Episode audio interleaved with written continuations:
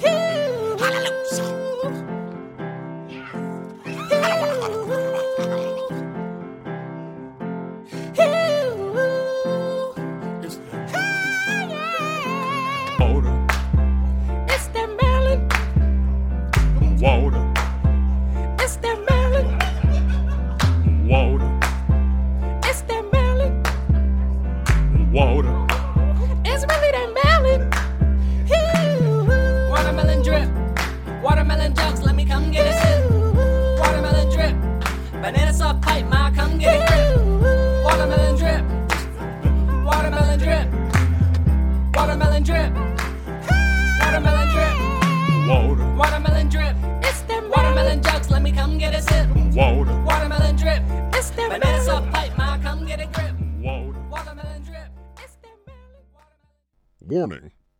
Episode was created with the intent to ruffle some feathers. Cancel us if you would like. Just know that we don't give a fuck. Set. Roscoe. yeah. Yeah. It's the Bull Oh, he Troll me Trav, aka Wesley Pipes if it never made the league, aka Foam Major, aka Lion Pumper, Lion Pumper. and we are the Ether Podcast with a special episode today. To my left, I'm gonna introduce My guy, my G. my G. you already know Rogue One checking in. It's Mr. Porter, Matty Ice, Matt the Stallion, the Great Maspy, Young MA. Wait for it. TT, One Take Jake, LeBear James, the captain of the cool kids. You know thy names. And on this podcast, always and forever, affectionately known as the Crown Prince of trying to get us canceled. And I'm going to pass it to my co Rona brother. Take it away, Cersei. wow, such So advertisement. nasty. Oh, my corona. my co Oh, my corona. Okay. Uh, it's my Eris, Corona. Eris the Angel, Eris Targaryen, first of his name. First of his name. Off Mike Poppy, now known as On Mike Poppy. I had another one, but I forgot it right now because I've been drinking a little bit. So Oh, uh, he gonna blame it on the drinks. yeah, I'm blaming on alcohol. Blame it on the His blame it on eyes the. are moving kind of slow right now. like, like, like Jamie and T Pain. But uh, you know, I'm a I'm a uh uh shimmy it over, Euro step. Look like I'm about to shoot it, but I'm not. I'm gonna pass it over. Pump fake, pump fake. You know what I mean? Outlet, outlet, outlet, outlet. Uh oh, Jay My Harden guy. in the building. You know who it is? Suavestamente, Hey, aka Young Pico de Poco, young blah, blah, blah, blah. aka Yo Rotisserie's favorite dark meat. Yes! he got it. Yeah, I'm, I'm on my P's and Q's tonight. Oh man, that's that's just gonna set set the uh, podcast off right, man. we, we off. We're taking off like a jet, baby. Um, and tonight we have a very special guest with us. Our us. first guest with us. Yes, yes, yes. Talk? Can I talk? Hey. Uh, oh no, no, not yet, not yet. Sorry, I'm silencing you for the Throw moment. throw it, throw it, oop, let me. Throw let, it, me, oop. let, let me get my stuff off real quick, okay? Let me get it off. Uh-oh. Give it I an was inches. saying- Yes, let me give you these inches real quick. As I was saying,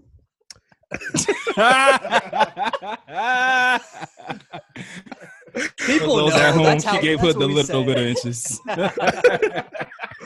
uh, we have a student, soon to be scholar Mm, of sex, intimacy, and relationships, if you will. mm. When she's not busy serving our country, she's dedicating her time. Uh oh. America. I live right downtown. Sorry. when she's not busy serving our country, she's dedicating her time, mind, body, and soul to healing her hoeing. Jo- joining us from the state of VA, please give a warm ether welcome to a very, very dear friend of mine, Helen, the healing hoe. Yeah. Helen, trunk on down. Trunk on down. Finally. Going down. That was a lot of inches. Thank you. Hey. See? See, she listens to the pod. She listens I to stay the pod. You don't you don't hear that too often. Get your shit off, Queen. uh, yeah, so I'm Helen. Known as the Healing Hoe as of like a few months ago. Some of my friends kind of deemed me as the Healing Hoe. Um, I'm here, I guess, to talk about some good things with my, some good old boys. Let the healing Appreciate that. begin. Let the healing begin. And um, you know, with that with that name, the Healing Hoe, what I guess are your your aspirations and your goals in terms of this platform? What are you looking to do with this? so I, my journey as like a sex educator and kind of just all around like relationship intimacy um connoisseur i would say kind of began in college um Mhm. when i realized that i wasn't really treating sex and intimacy as like a like an I, I wasn't treating it with respect that it deserves i think just like anybody i kind of deemed the um the term college sex very early on where like people are kind of just going there just like your freshman year you're there just to experience it not necessarily to study it and learn it. Um and so i kind of realized that i was like motel dating and serial dating where i was just kind of bouncing around and didn't really have any goals with my partners. I didn't have any sort of like consequences for the way that i was treating them or the way that they were even treating me and no one was really being held accountable. And so I quickly unsubscribed from that um, lifestyle and I kind of developed more of a system as far as like what I would now refer to as like ethical non monogamy and like learning how to date um and like you know not necessarily not necessarily be like boyfriend and girlfriend and be planning to be married and all that stuff but but to date and be able to respect my partners and like hold each other accountable and take care of each other and like really kind of establish like a real bond in our relationship that we could um, rely on either behind closed doors or if we wanted to take it out to the streets whatever. But really at the end of the day i just um, i don't agree with today's dating culture and the way that people treat each other.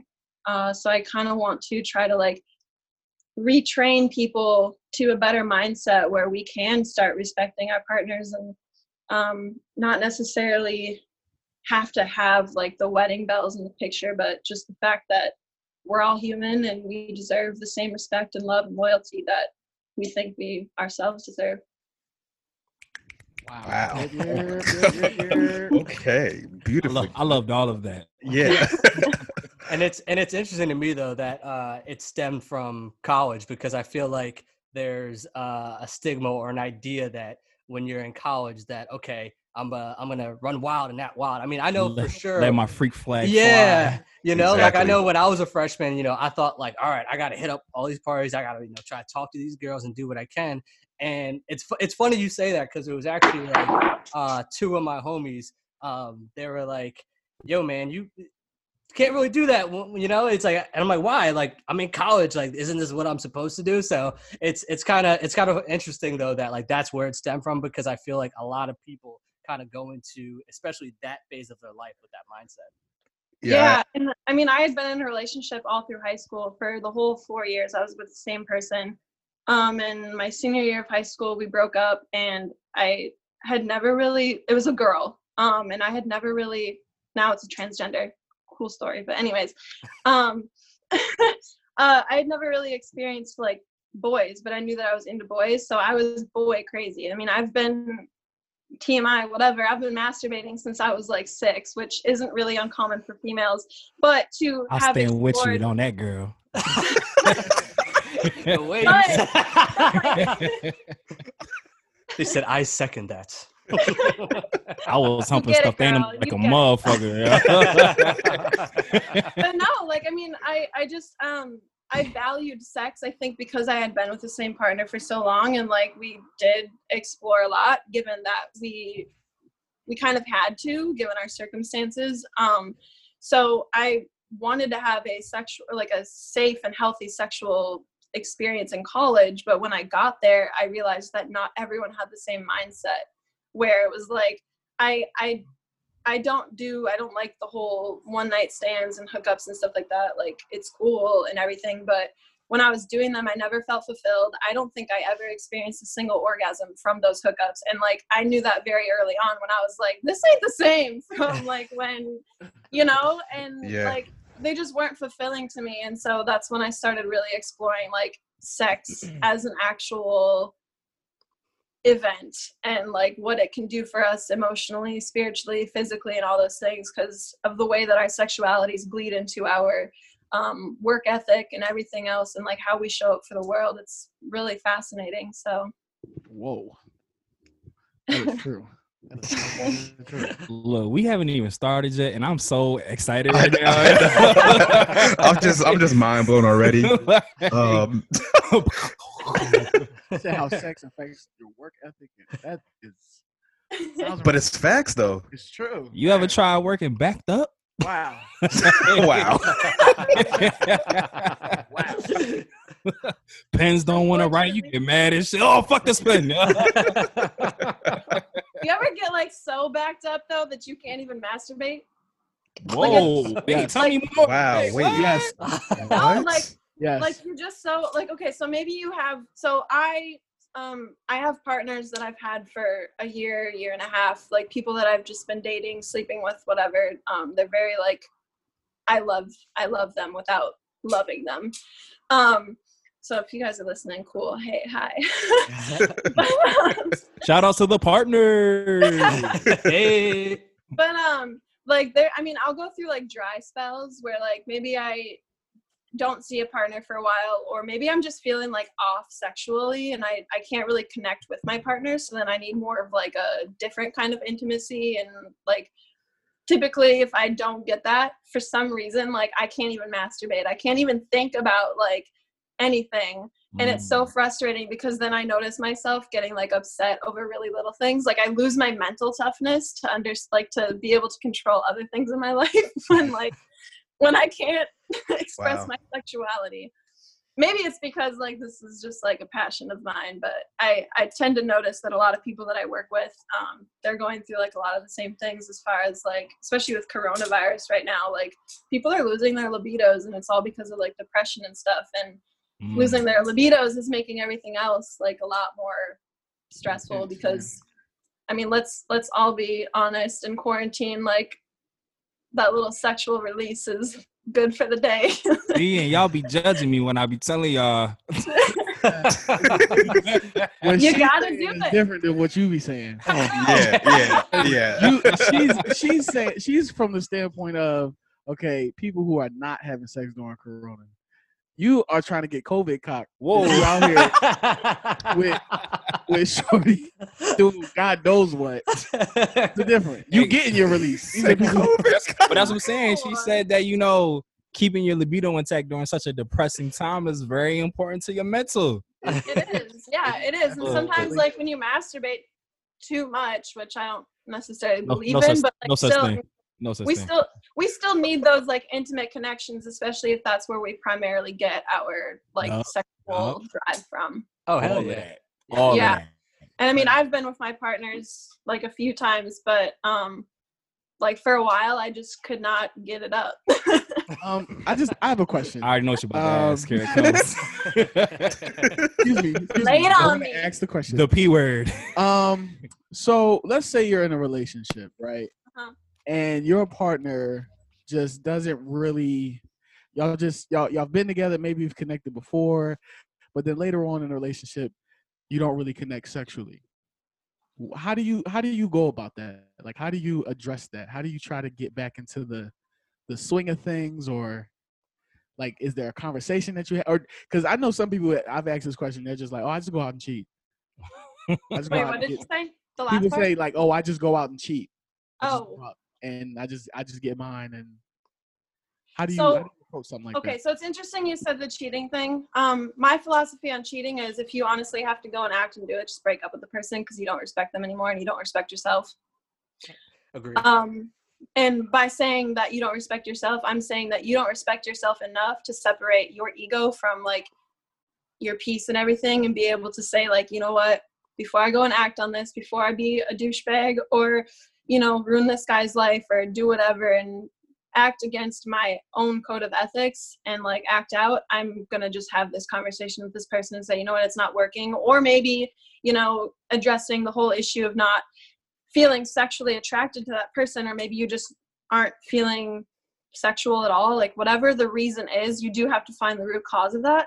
But it's simply starting the conversation saying hey like i haven't i'm sorry like i don't know if it's you i don't know if it's me but i think we need to talk and i need to find out why it is that i can't i can't connect with you i can't connect with myself even because i mean i just went through this with my most recent ex-boyfriend where i just kind of lost um intimacy with him and it was i mean we ended up having like a three hour conversation about it and like why and everything like after we had broken up he came over and everything and we just kind of hashed things out and um really what it stemmed to for me was that we were having a lot of sex but we weren't having a lot of intimacy um and like that was something that was very new for us and i think it had a lot to do with the coronavirus and like me i was working sometimes 12 to 16 damn you I was working sometimes like 12 to 16 hour days. And then, you know, he would come over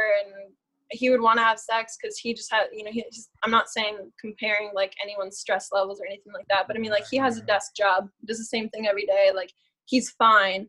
Um, so he would still have a lot of energy and I just couldn't do it. And I didn't really know how to ask him, like, hey, can you just like hold me? Can you cook me dinner? Can you do this or that like instead Yeah, of put your dick in me Important. Cuddle time is clutch. Cuddle time. is yeah and like we we cuddled a lot but i mean this is this is something also that we talked about and something that i think we'll end up talking about too is that um he's not a very emotional person. And so people that lack emotional maturity and stuff like that not that he sorry i want to delete that part. He doesn't lack emotional maturity okay? He just um like he's just not very emotional as a person. And so people that don't know how to handle emotions or don't really know how to read them or don't often express them you kind of have to like teach them. And i failed at that. So really it's just about having that conversation and figure like figuring out like just because you lose that sexual drive with your partner doesn't mean that the relationship is over. It just means that maybe you've unlocked a new level where um, sex isn't enough for your relationship to keep it going and you actually you do feel some things for that person and you're not getting exactly what you want from that person Yeah. Damn. Wow. Isn't she insightful?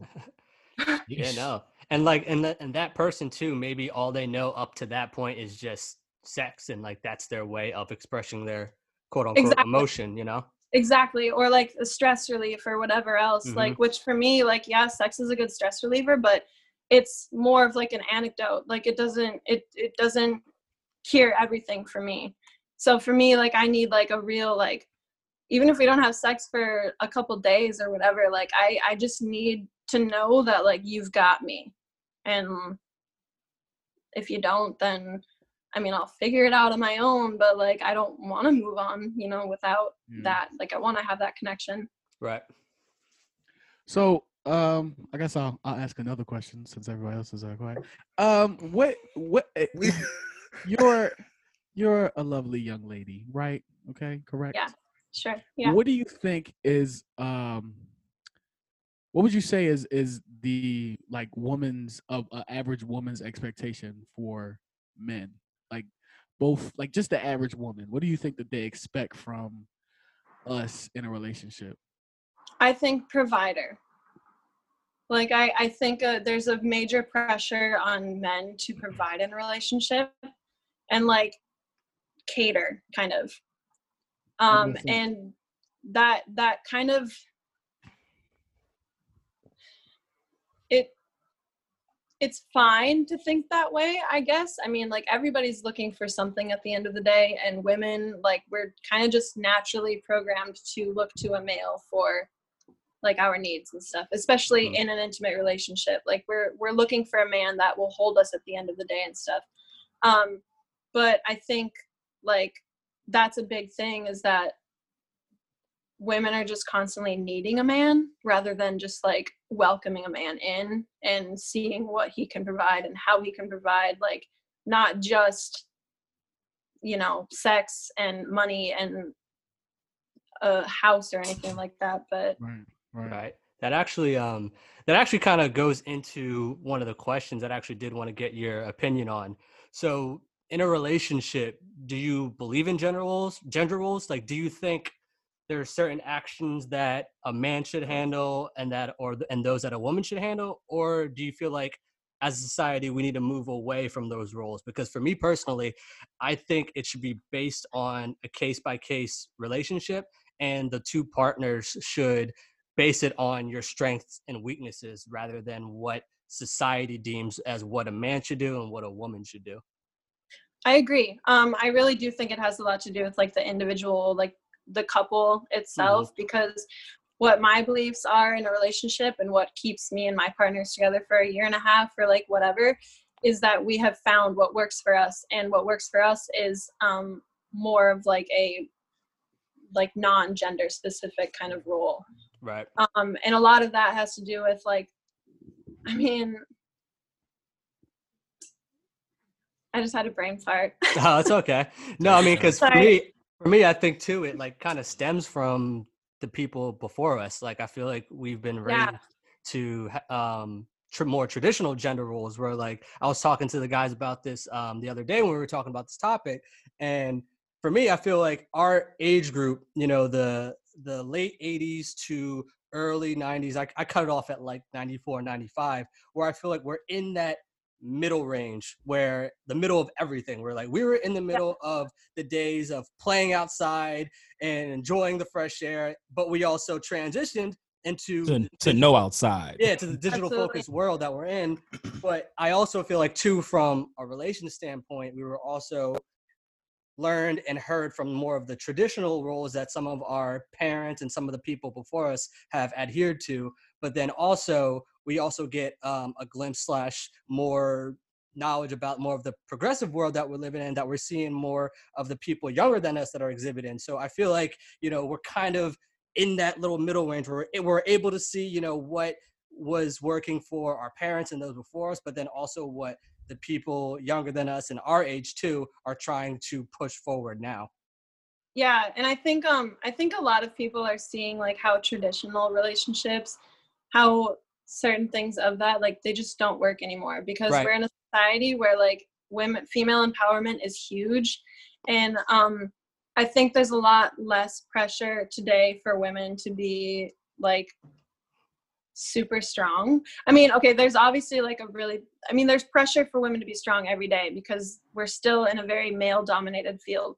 Right. But there's more like support i think for women to speak out on like certain things what did you say I say you think so?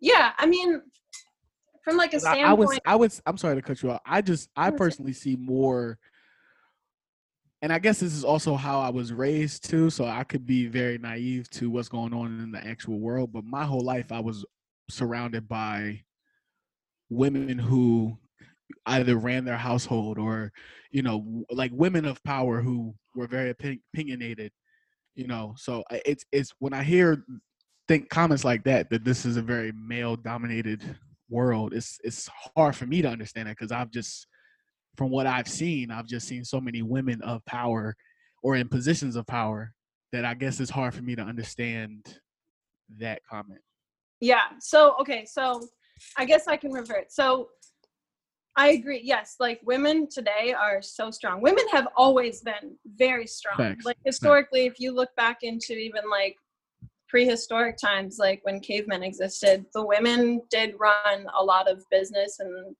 they ran shit. Right. um and even today you still see that but it's less of a survival mechanism and more of like a you know what? I'm gonna just do me. I'm gonna be powerful. I'm gonna be strong. I'm gonna be that head of the household i was raised by a single mother so i have a feeling that that has a lot to do with the way that i am today as far as how i show up in my relationships how i show up in the world.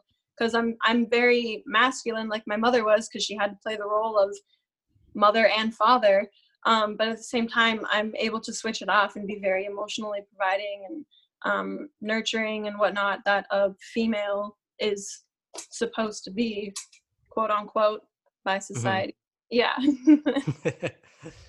Um, but i mean back to like the roles and stuff like really in my relationships i like i said like we show up how we have to show up in that moment kind of um and i think what causes i think what causes a lot of relationships to fail is that they go by the same thing every single time um, and it kind of this will bleed into the topic that we're going to cover as far as like the emasculation of men. Like women don't necessarily know how to show up for a man and so that's when it creates the genders gender roles where a man really needs a support in a relationship and the woman has no idea or like has never really been told that she should be showing up for her male partner like that. And oftentimes they leave when their male partner can't provide just like we talked about. The main thing that women look for is providing and if a man can't do that they're automatically assumed to be weak or stupid or useless and a deadbeat and all these things I definitely shouldn't have been on this episode because I feel like uh,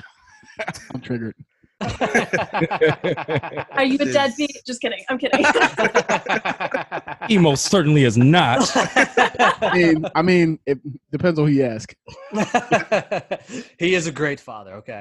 okay Cheers, cheers, so cheers. That is Well, uh, Hood, let me let me just ask this. father's day Oh, thank, Thank you. you. Thank Thank you. let me just uh get this one off and then I'm gonna let you so we can actually like get into what we're here for. Um because you oh, we're not. you right. You, men- you actually mentioned something that like kind of caught me off guard because in my opinion just what i've read and you know when i was being a creep on your page and just hearing you talk now i feel like you are an ally to men which is Mhm. uh, a very refreshing thing but also you are very strong you know with your fem- femininity Fe- femi- femi-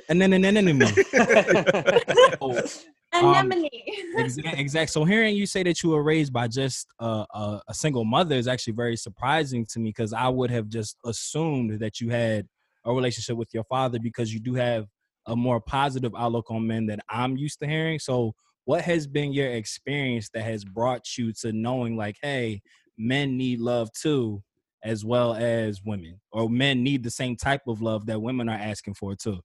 that, that boy podding. Yeah. we here now.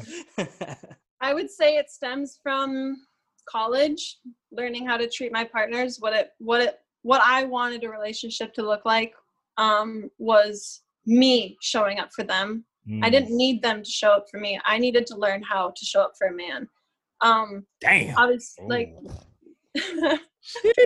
so so uh my dad um he my parents divorced when we were like second grade i had a relationship with him up until i didn't have to anymore which was like maybe seventh or eighth grade i kind of just like cut it off um we still saw each other now and then but like i kind of just looked to my friends fathers and i looked at their marriages because i out of all my friends i was the only family that was divorced.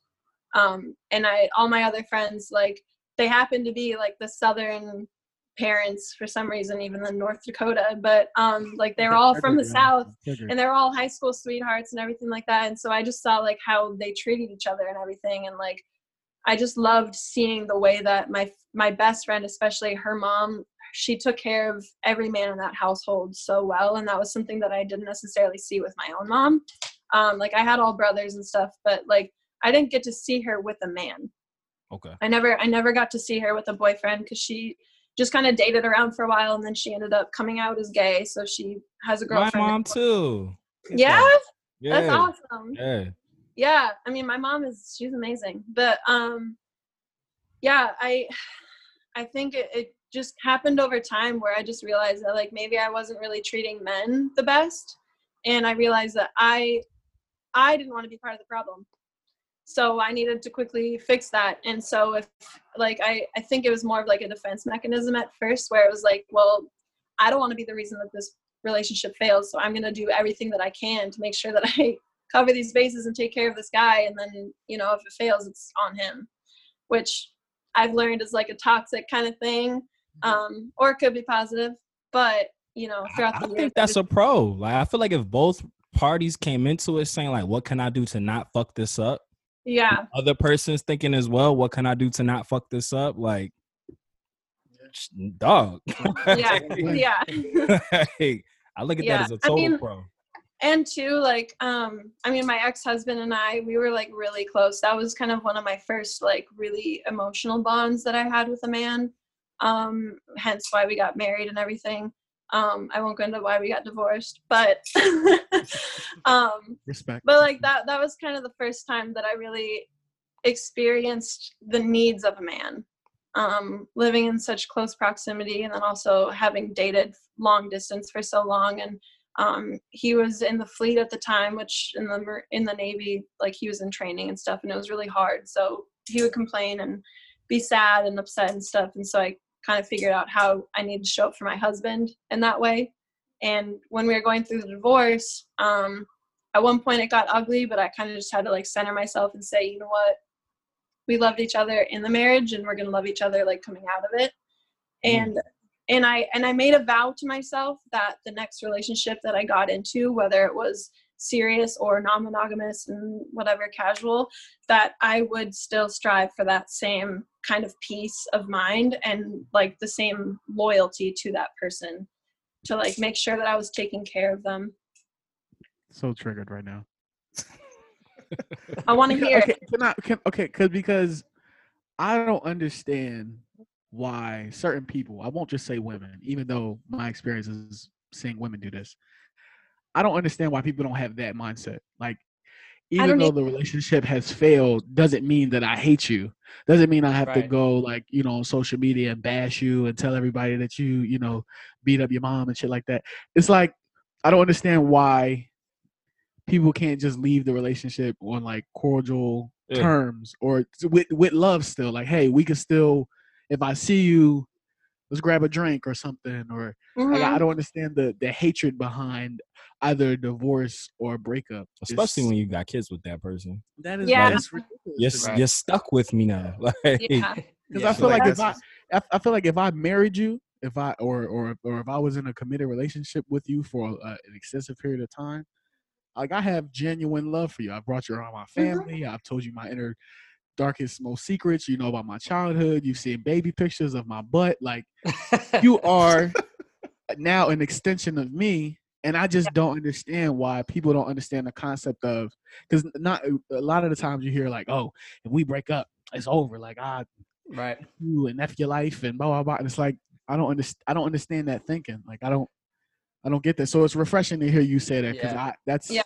That's along the lines of how I was raised and how I feel personally. Yeah, Yeah. and Yeah. I wanted to uh, make a quick comment on that too because it's like you think about how breakups are portrayed, whether it's in uh, like movies, books, or whatever. When's the last time you ever seen a movie where like the breakup was just mutual and everything ended on on good terms? Like now, like they portray it as, "Oh, fuck you, I hate you." i'm so excited for me Okay. personally the last relationship that i went to i broke up with my girl and um she was she couldn't fathom that like i was handling it the way i did where she was like i don't understand how can you say that you still care about me i don't understand how you can say that um i'm just used to me breaking up with someone and being like fuck you i never want to see you again exit out of my life and she couldn't get that i was uh, when i was saying like no like i truly mean it like if you're down in the dumps or if you need anything like you know I'm still like you still have my line. It's just that Mhm.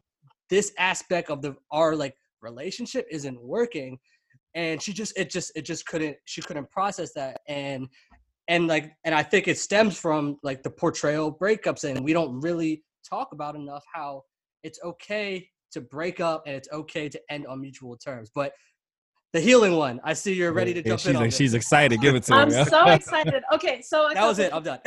um, no, no, I love this. So, so a couple points that, like, when you were talking about, um, like, why people can't have that mindset more, um, people don't understand that, like, I don't even owe you an explanation as to why I really broke up with you, unless if it's, unless if it was because you deeply hurt me or like you just straight up need to go to a psychologist or something like that because I care about you and I want you to go get that help, but I need to go because you're not good for me.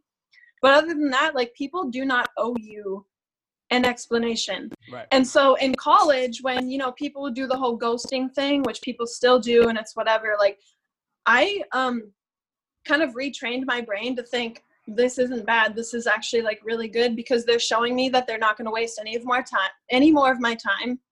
They're going to go off and find somebody else to waste their time, or even maybe they're going to go and find someone that is actually like worthy of their love or whatever. Like because for some reason I didn't fulfill that, and that's okay. And I had to leave it at that. And if I ran into that person later on, I had to like have that forgiveness in my mind and be like, you know what? If we hook up tonight, I don't even care. Like, I respect this person because they were my partner two weeks ago, two months ago, a year ago, like whatever. I still carry that bond with them to a certain extent. And I don't hate them because, for one, it was never a committed relationship. Like, we had no ties, we had no expectations, we had no conversation ever about you have to stay kind of thing. Um, Wow. okay, so Can I And just then, say that's course- a great way to explain ghosting? Like I, I, I I'm looking, I'm looking at ghost in a totally different way now. bro, Yeah, yo, my I, like my mind, I- my mind is fucked up, yo.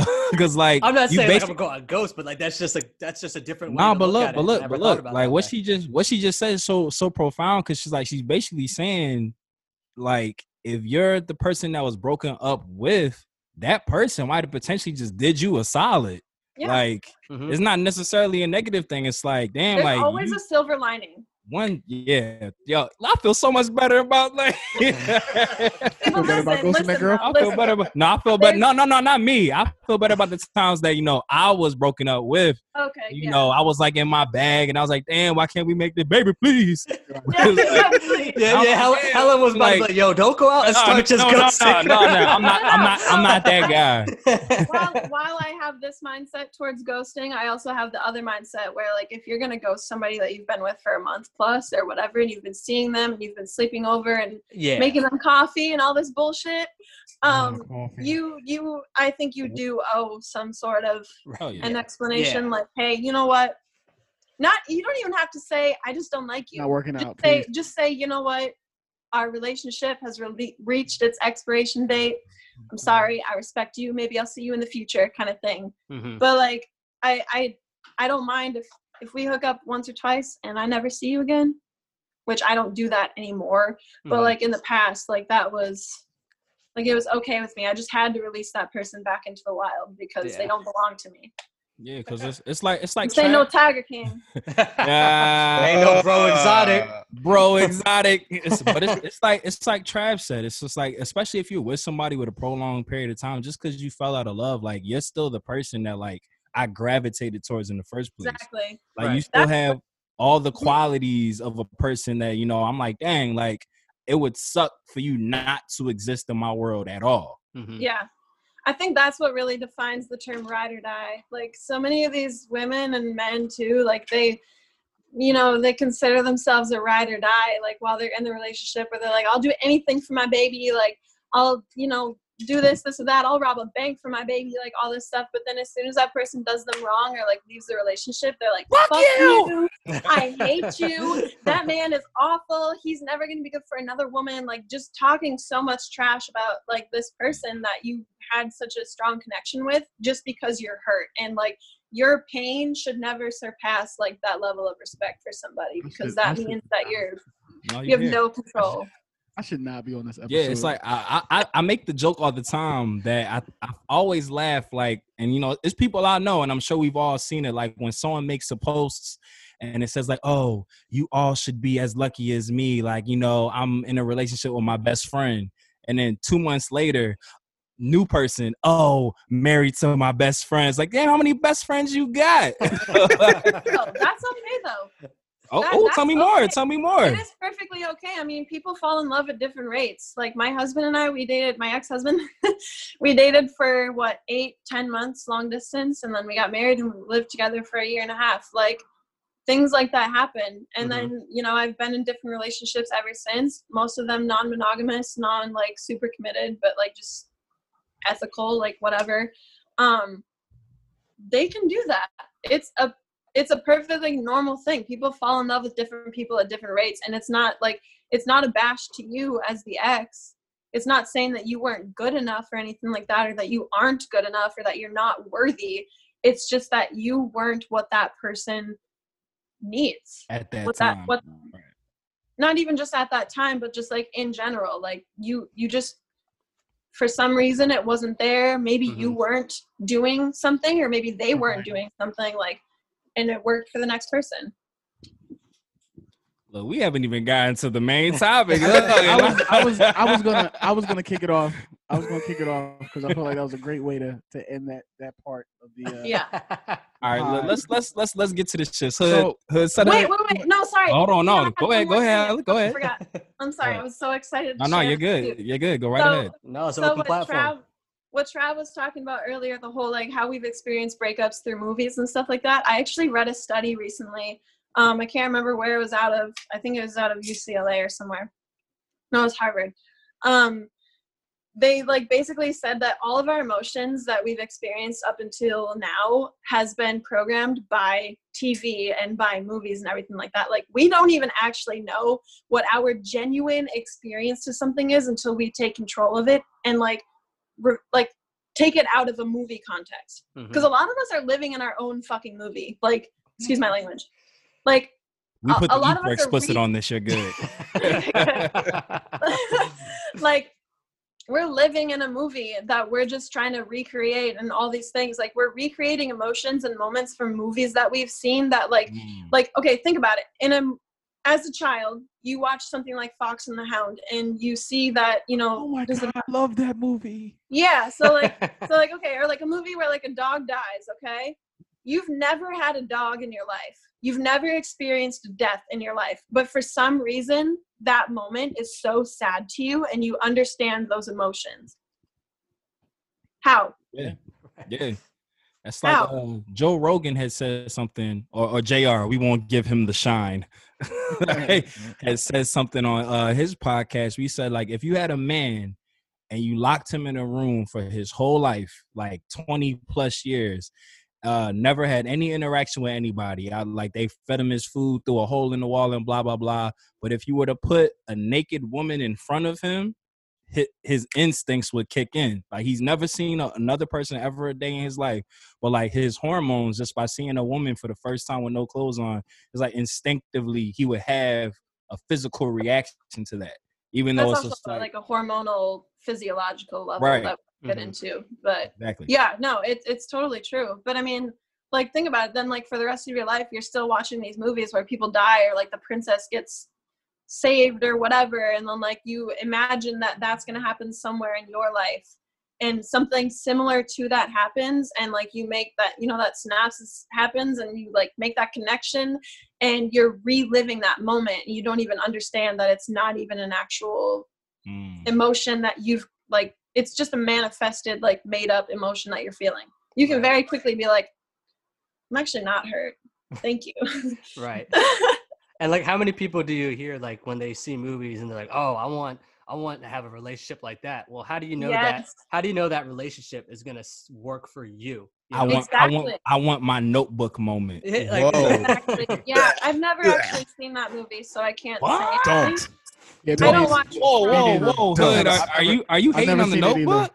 Don't. It is a trash movie. It, It what? is. thank you thank trash you film. In terms of relationships, it is trash. But Yeah, you- it is. no, Well, you're you're you're that's why right. she, You're, like, you're actually I don't watch a lot of these like rom coms and stuff that come out. I watch like a couple with my favorite actors and actresses because I'm like, okay, these people are just funny, and I understand that it's not realistic.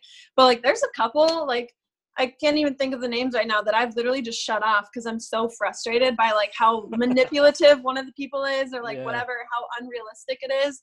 And I'm like, people actually subscribe to these manuscripts and they like try to live them out. And it's, the, it's, it's the Bible for some people. yeah, it's totally inauthentic, and I don't believe in living auth- inauthentically. So All right. Cool. all right, black boy. You wanna you wanna Yeah, we'll let you get get to it. walk us in?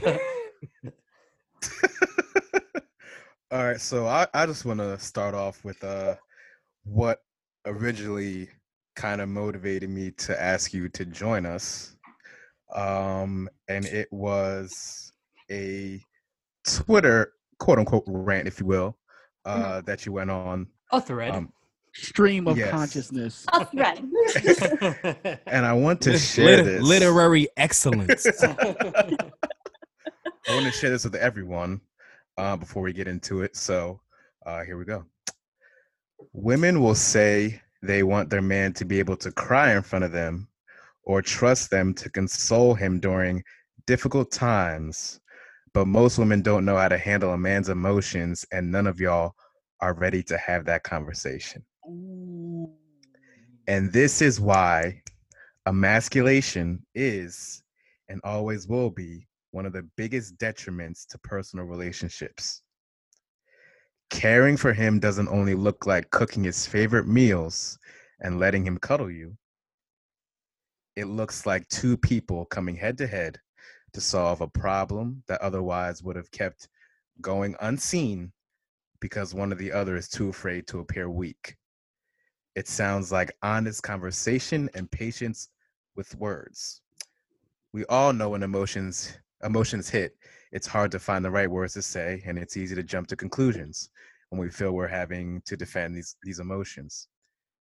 It feels like empowerment. Empowering him to open in, in ways society has pressured him to keep suppressed, making him feel secure in his relationship to you. Empowering yourself to be the rock in his life when society has always suggested that it is the male's job. But none of y'all are ready to have this conversation because many of y'all are afraid of your own emotions and it scares you to think you'd be responsible for a man's emotions, suggesting theirs are any more or less than our own. We all experience the same emotions. We all need help. Mm, Wow. Wow. that Wow. part. That part. Wow. Um That part. Love it. Let the healing begin. Let the let heal- the healing Let's the healing begin. begin. um and although we've had incredible discussions so far um the the main objective today was to discuss the concept of emasculation um of men specifically obviously um but i also want to make it clear that this is not a platform that we are trying to target women because this happens um with men as well you know the emasculation of men from men um and i guess to enlighten the audience uh we should begin with defining what emasculating means Get him, Um, Trav. Or, or hood. Or hood. oh, wait trav you got it No, you good. You Get him, hood. um you the point guard tonight. all right all right um to emasculate is to deprive a man of his male role or identity uh to castrate for lack of a better term um sound like a cow.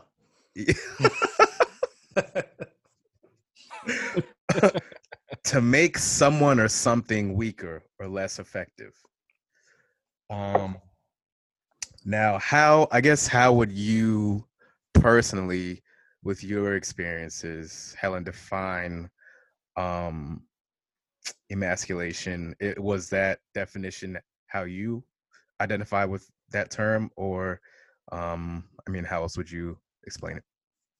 So, in certain senses, like in other conversations that I would have, yes, that is the absolute definition that I would give it. Um, and we can definitely go into those waters too.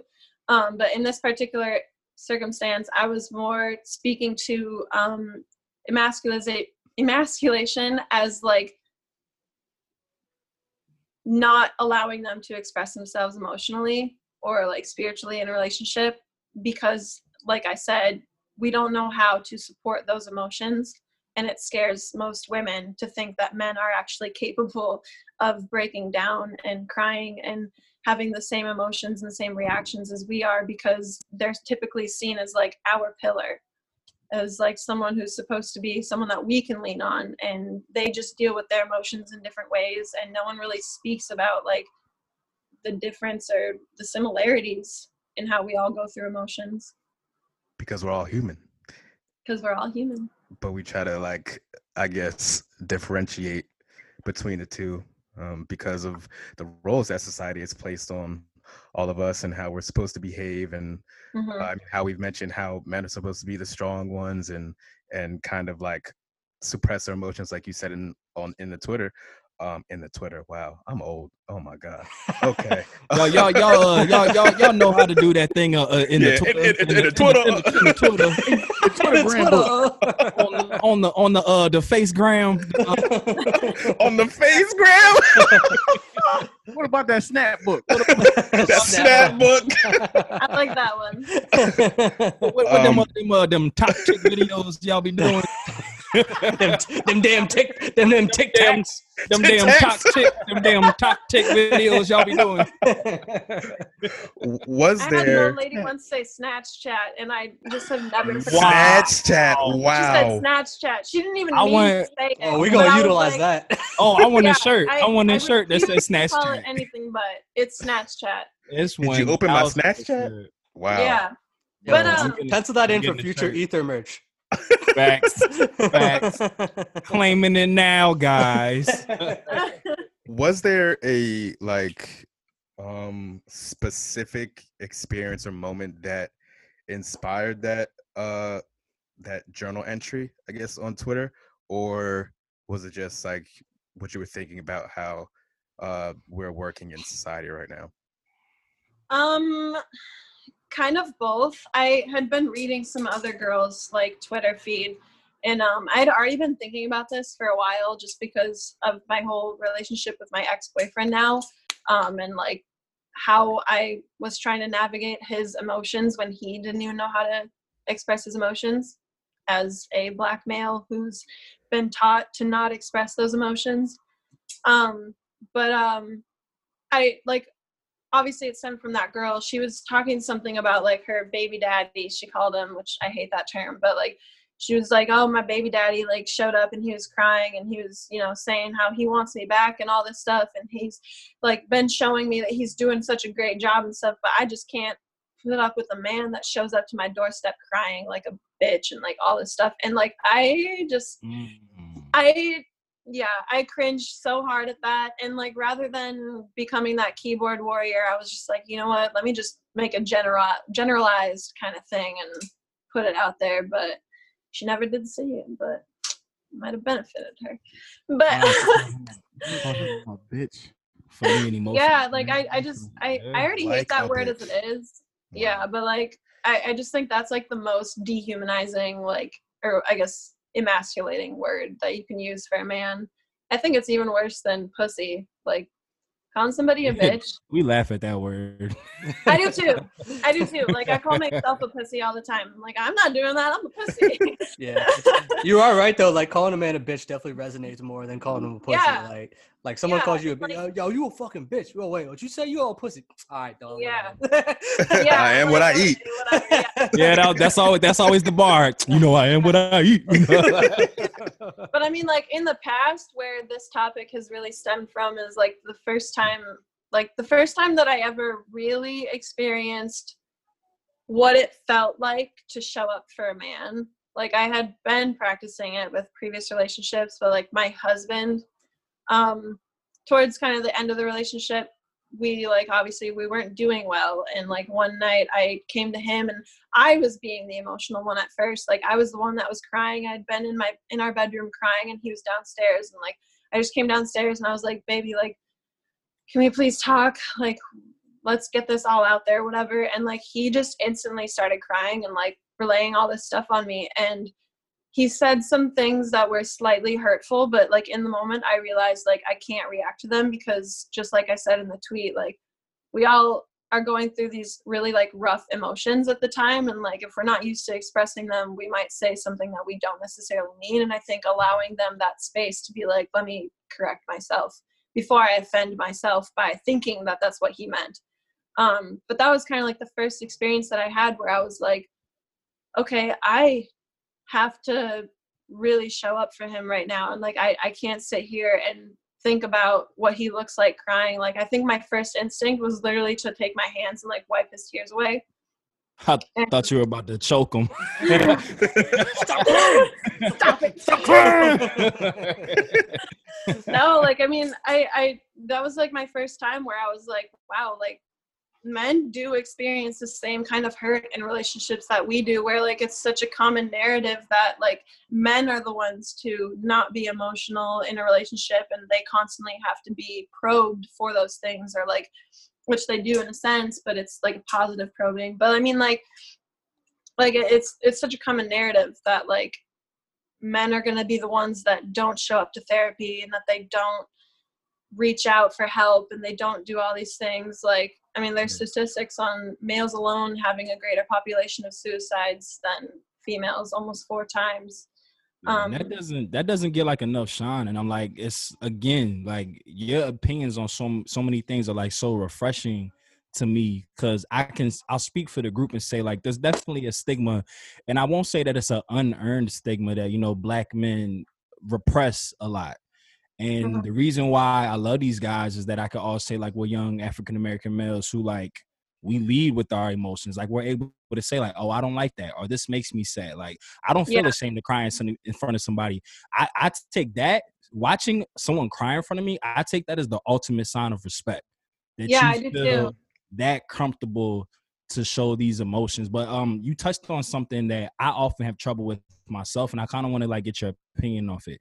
So you were speaking on like when y'all had that emotional moment with you and your ex that out of anger he said some things that you were able to you know brush off and say you know i know you're upset so for me and this has always been an issue that i've always had and jordan knows i can't unring bells if you Mm. say certain things to me i can't forget it so it's like if we're in a relationship and out of anger you say like oh that's why you like oh yeah you a bitch for real. Oh like oh you think you're so cool. Or oh that's why no one really likes you. Like i've always been there is some truth in things that you say when you're upset.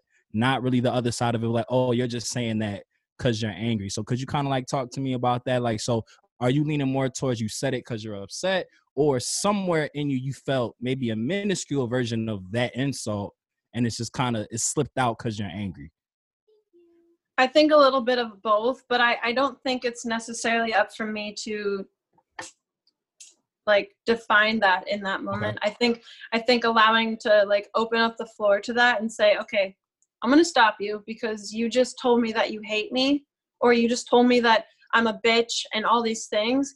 And I want you to elaborate on that thought exactly. Oh, i like that Mhm. i Challenge him. i love that how am Yes, i a because- bitch I, love how- that. I love that. how else no not even how am i a bitch? Like that i because that's taking the defense.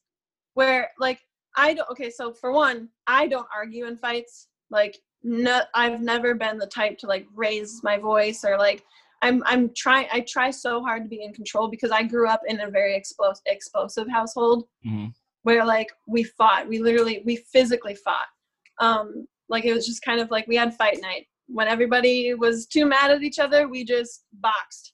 Um and so i like never wanted that in my own relationships growing up. Like i my husband and i when we first got together like um his parents never fought either. And so we had that conversation where we were like you know what? We're to be loving or we're to be nothing. And like even if those things slip out every now and again we have to remind ourselves that this is the person that i'm in love with um, that i'm sharing this space with that i ask them what is wrong and i need to know what i can do to do better or just genuinely like what do you mean? Like why did you mean that? Or was it just an emotional thing? Like i don't care why i'm a bitch. I don't care how i'm a bitch. I want to know what you meant by it. Right. Like I, I i'm like the question is never going to be how am i a bitch? What what did i do that made you think i was a bitch? All this stuff. It's more of okay rewind before you say another thing. Let's elaborate on that because maybe elaborating more on that exact moment where you felt so angry that you had to allow those words to slip out because that's that was anger. That was a loss of control of your emotions. I want to hit on that exact moment and let's talk about it. And then i guarantee the rest of that conversation is going to be smooth sailing. Like nine out of nine out of ten times when I've done this with people, like even my best friends, when like we've had you know drunk fights or like whatever, like I've I've always stopped and been like, okay, you're not gonna talk to me like that, and we're gonna sit here and talk about why you said that because clearly there is something behind it, and it's not necessarily that I am a bitch, maybe it's just that you were feeling angry in that moment and you need help right now. You need help Mm, understanding yeah. that emotion. I, I love that, but just a follow up, uh, and again, bringing it all of my personal experiences, because I'm the exact same way. I was brought up to, you know, don't go to bed mad. That was I was always taught. Don't go to bed angry. Talk about it, get out. But a lot like you, like obviously, I can get loud, like if I'm taking there. But for the most part, I would say 90 percent of the time, I'm you. I like I'm the calm demeanor. I'm Yeah. saying it, but I've found that in a lot of circumstances and relationships that I've been in, if I'm in that, okay, what is it that you're angry about? It's they receive it as me being patronizing. Like what Mm. Trav like what Trav was saying, like when he was going through his thing with his ex, she's like, How are you being so calm right now? And Trav's like, Oh, cause like I care about you genuinely. So I, I've Right. I'm- encountered that issue a lot where it's an argument, the other party's loud, angry, upset, belligerent, and me not trying to, you know, feed into that to worsen the fire. I'm trying to, you know, bring it back down, decompress. But it's just like, oh, you being smart right now? Like, why are you talking to me in that tone? Why are you so calm? And it's like it's received as a negative thing where like you're saying I'm trying to like be the cooler head to get you to a point to where we're able to have a dialogue and not just having a who can get louder match. Yeah. I mean, in those circumstances, when like it, it does become that, I think it's best to just step away. You can go to bed angry; it's perfectly okay. But you both have to understand that it's not just gonna be left right there. You're not just gonna wake up in the morning and you're gonna make another coffee again, and it's gonna be fine. Or That's you're not just gonna wake up in the morning and completely ignore each other. I like you that. have to reconvene at one point to a degree where you can respect each other and actually withstand being each in each other's presence and if it's going to get to that level honestly i think you guys maybe would just be better off separating for even a few days. Yeah. like I, I i have no shame in separating from my partners if things like just aren't going well or like we're arguing or like whatever you know emotions are heavy and none of us really understand them. Like i have no problem saying you know what? I'm going to give you your space because clearly right now you can't think of the words that you need in order to respect me. And so i'm going to give you that space. And i'm pretty good at doing that to myself too to be like all right i'm about to say something really offensive that i don't mean.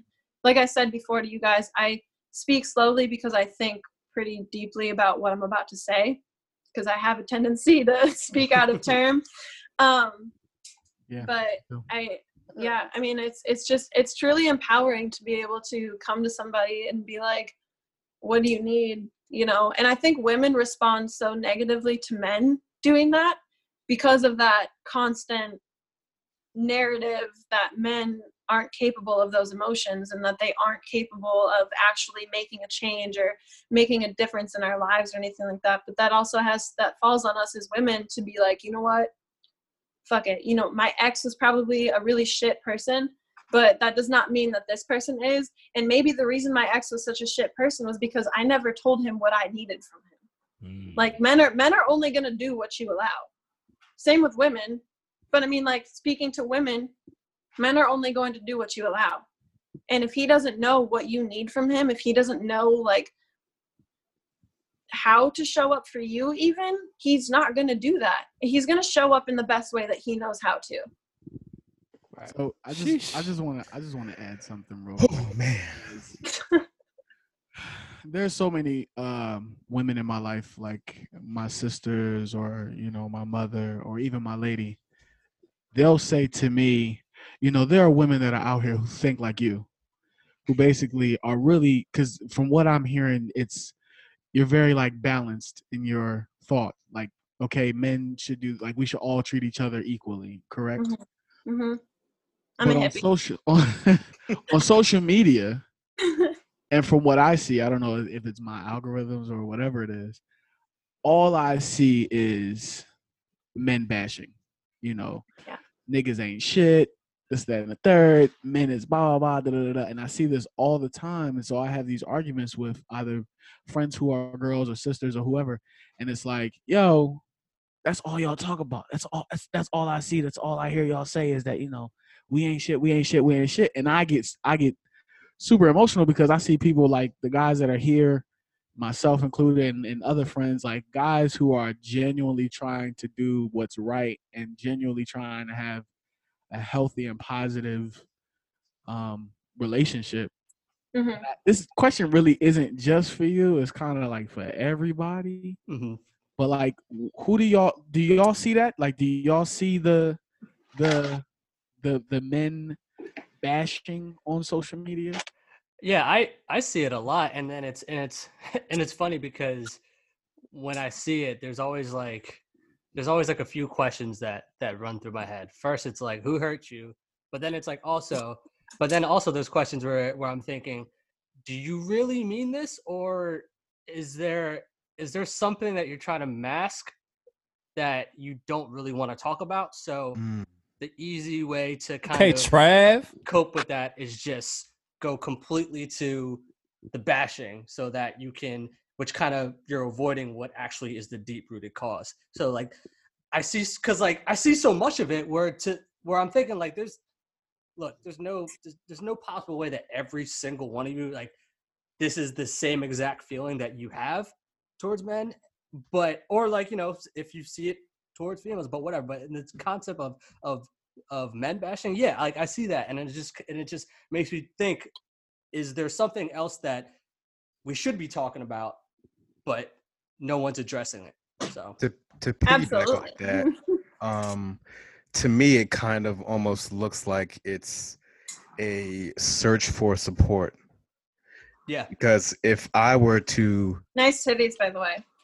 Thanks. see, see what see the way he perked up he said You see flexing. He said, why, why he moved the camera too? Yeah. how many how many glasses of rose you got man he said, he said, I'm gonna say it with my chest. Yo, since we since we can't can't go out, if you if you didn't know, whenever we go out in the summertime and he has a button up shirt, the drunker he gets, the, It's the gonna more be the, bot, the bottom button. I've seen the pictures. I've seen the pictures. I know this man by Listen, now. listen, Look, shirt look, unbuttoned because I'm hot now. Look, we, Chill. it's crazy. We all have a tell. It's like when the drunker, the look, look, look, the drunker, the drunker hood gets, the lower his button goes. The drunker Trav gets, the lower his eyes go. Yeah. The drunker I get, the louder I get. And the drunker jerk, you can tell his nose sweat. You know. It's rough. That's It's rough. Hilarious. Well, what about you? D? drunker I get, the less control I have over what I say. He's like, oh, I don't even get loud. I just don't even. I don't even say about words. Just this. just, like, just rapid fire. just making noises. ah. Howie. yeah, lots of finger guns. White girl. I mean, you didn't. You didn't answer. You didn't. yeah, sorry to interrupt you. I know. Um, I definitely, I definitely see that, and kind of like speak to it, like a different note to that. It's when I see, like, if I see a, a collective of guys, um, bashing women, because that does happen too. Again, we're a equal opportunity podcast here. We're aware that both genders ain't shit at certain at certain times. But if I see like a group of men bashing women, if women come to defense, it's the men who are trash in that circumstance. But flip it, if I see women bashing men, if men come to the defense, it's oh, y'all are sexist. It's oh, of course you would say that. You're a man. Mm, it's Yeah. it's not equal. It's like if if if, if women are talked if women are talked down upon and women come to the defense, it's togetherness, it's women empowerment, it's oh, you're sticking up for your sister. But if a guy's getting attacked and the guy comes in, oh, of course you would say that. You're a man. You don't understand what we're saying. And it's like that discrepancy going back to like, you know, the Dad Lives Matter episode. Go back and listen, everybody.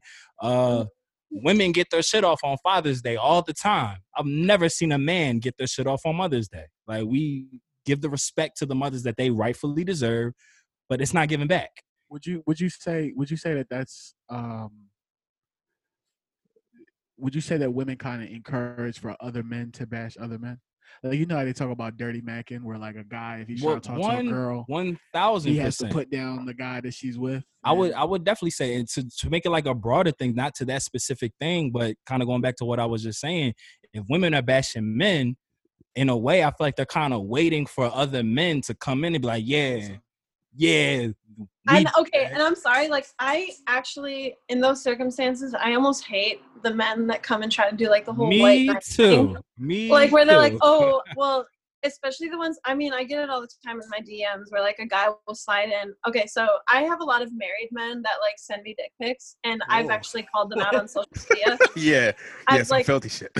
yeah, like I've I've legitimately took screenshots and posted it on my Facebook feed before. I didn't tag anybody. I literally just left the photo there, not the dick or anything, but like the name. Not the dick. Not the dick. And uh, but like but like I'll post that right, or I'll post like something else. Like I don't really do a whole. I don't I don't do man man bashing or anything. But like if somebody says something in my comments, and then like people automatically assume that that's my thought. Other dudes will kind of like white knight slide in my DMs and be like, "I'm absolutely not like that. Um, you should give me a chance sometime." And I'm like, I would. I'm like, you know what? That's really great that you're not like that, but I'm not interested. Go be not like that to some other woman that is maybe experiencing bad things with men. But I think like the, it. Okay, for one, there's a lot of hurt people hurting people. Ooh. Big time. People hurt people say that. Hurt people, hurt people. And murr. what, what is time for what? Healing. Healing. Healing. Ugh. Let the healing Let the begin. healing begin.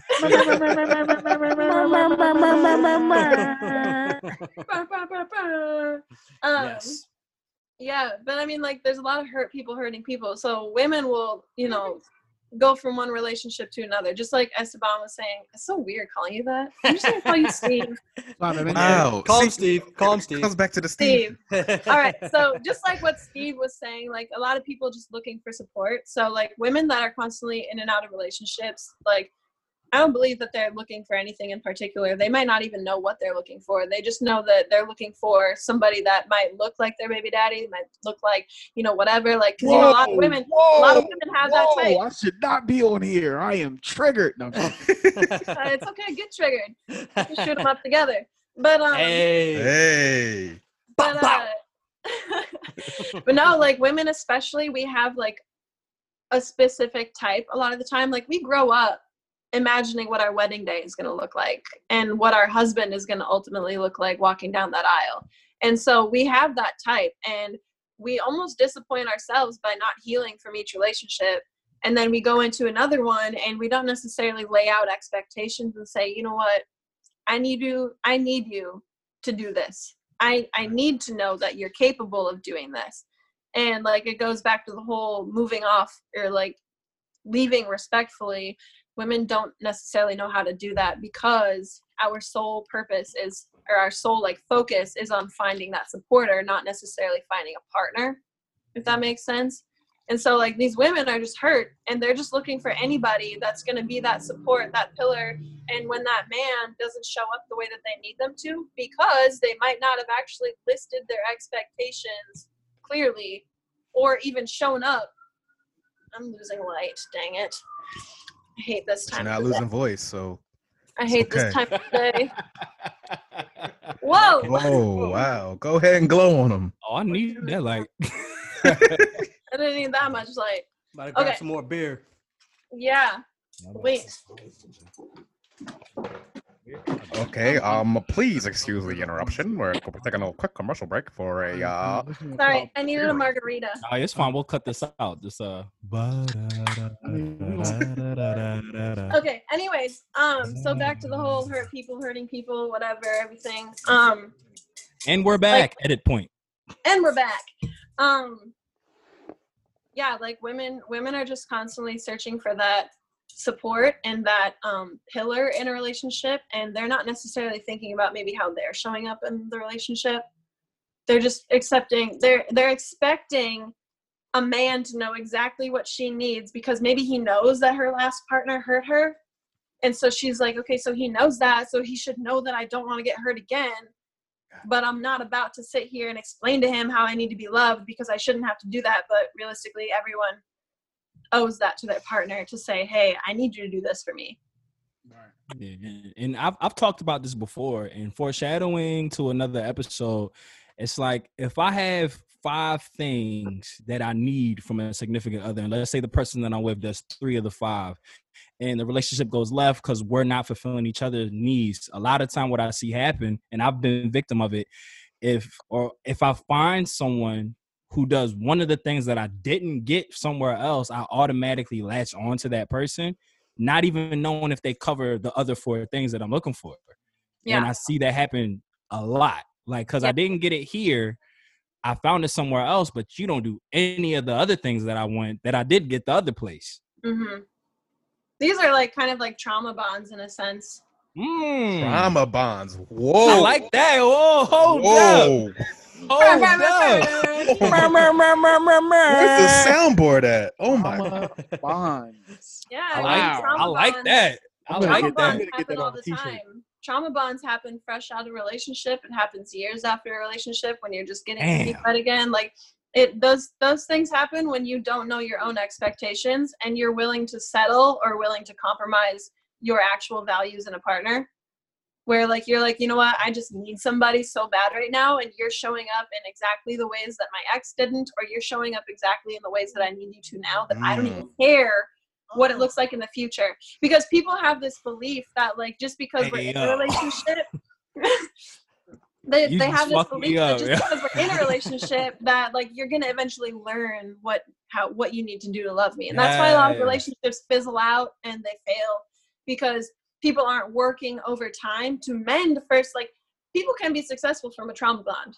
They can but it's it's a matter of mending that trauma and like mending that bond throughout like over time in that relationship and being like you know what? This was us from the beginning and like maybe i didn't know everything about you but i knew that those things drew me to you so i'm going to cling to those and it's not necessarily a bad thing but then you're going to have to figure out what's worth staying for like what like because i mean our values and relationships they change every single time and this is why i think women fail in relationships and finding the man and i'm going to speak for women because a lot of the time like women are focused on finding a longevity partner rather than like men aren't always like i don't want to speak this is a very broad blanket Right. Mhm. statement Yeah.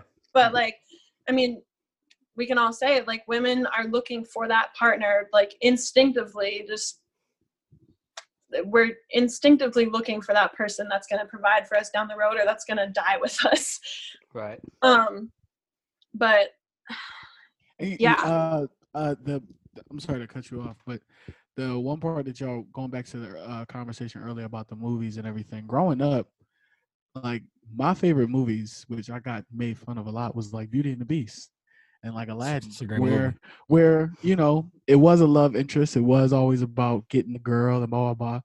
And then growing up, and I think I've said this before on this show, or or maybe not.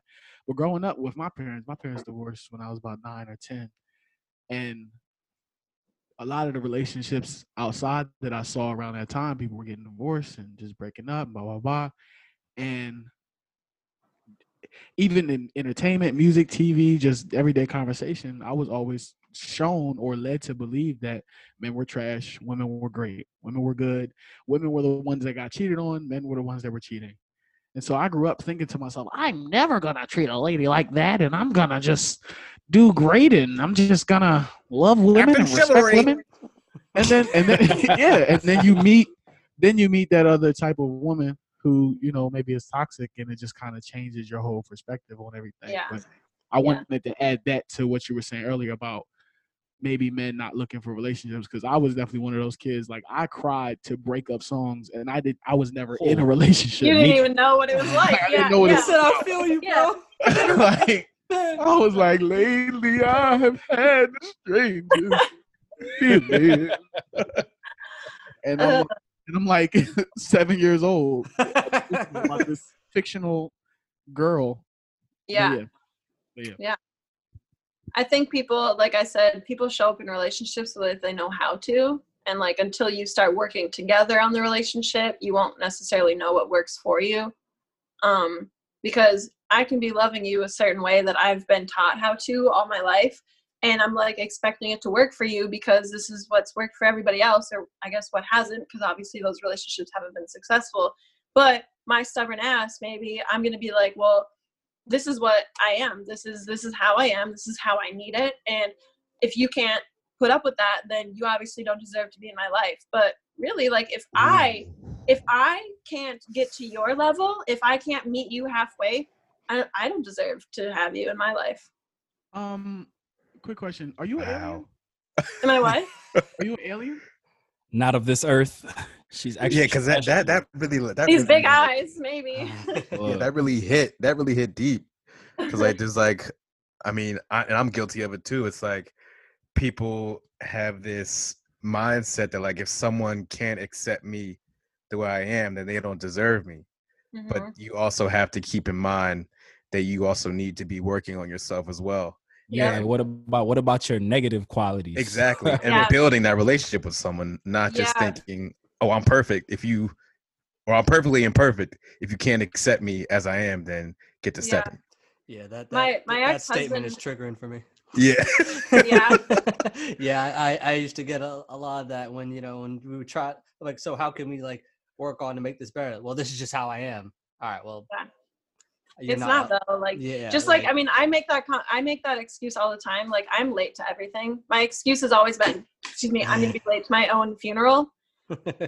And like when I started to actually get into like a mentor, when I got my first mentor, she was like, "No, you're not. If you stop telling yourself that, you're you're not to be late to your own funeral." right.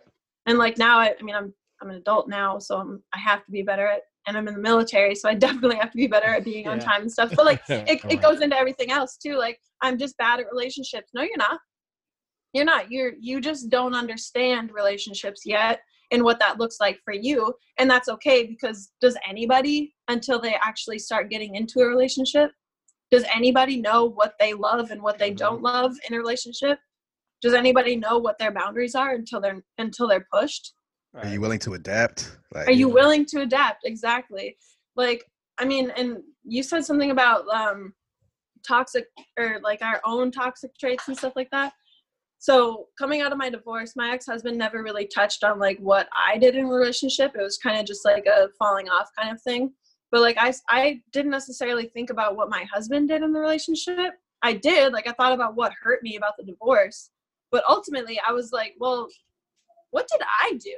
Like what like and it wasn't like a defensive what did I do? It was like a Or reflective.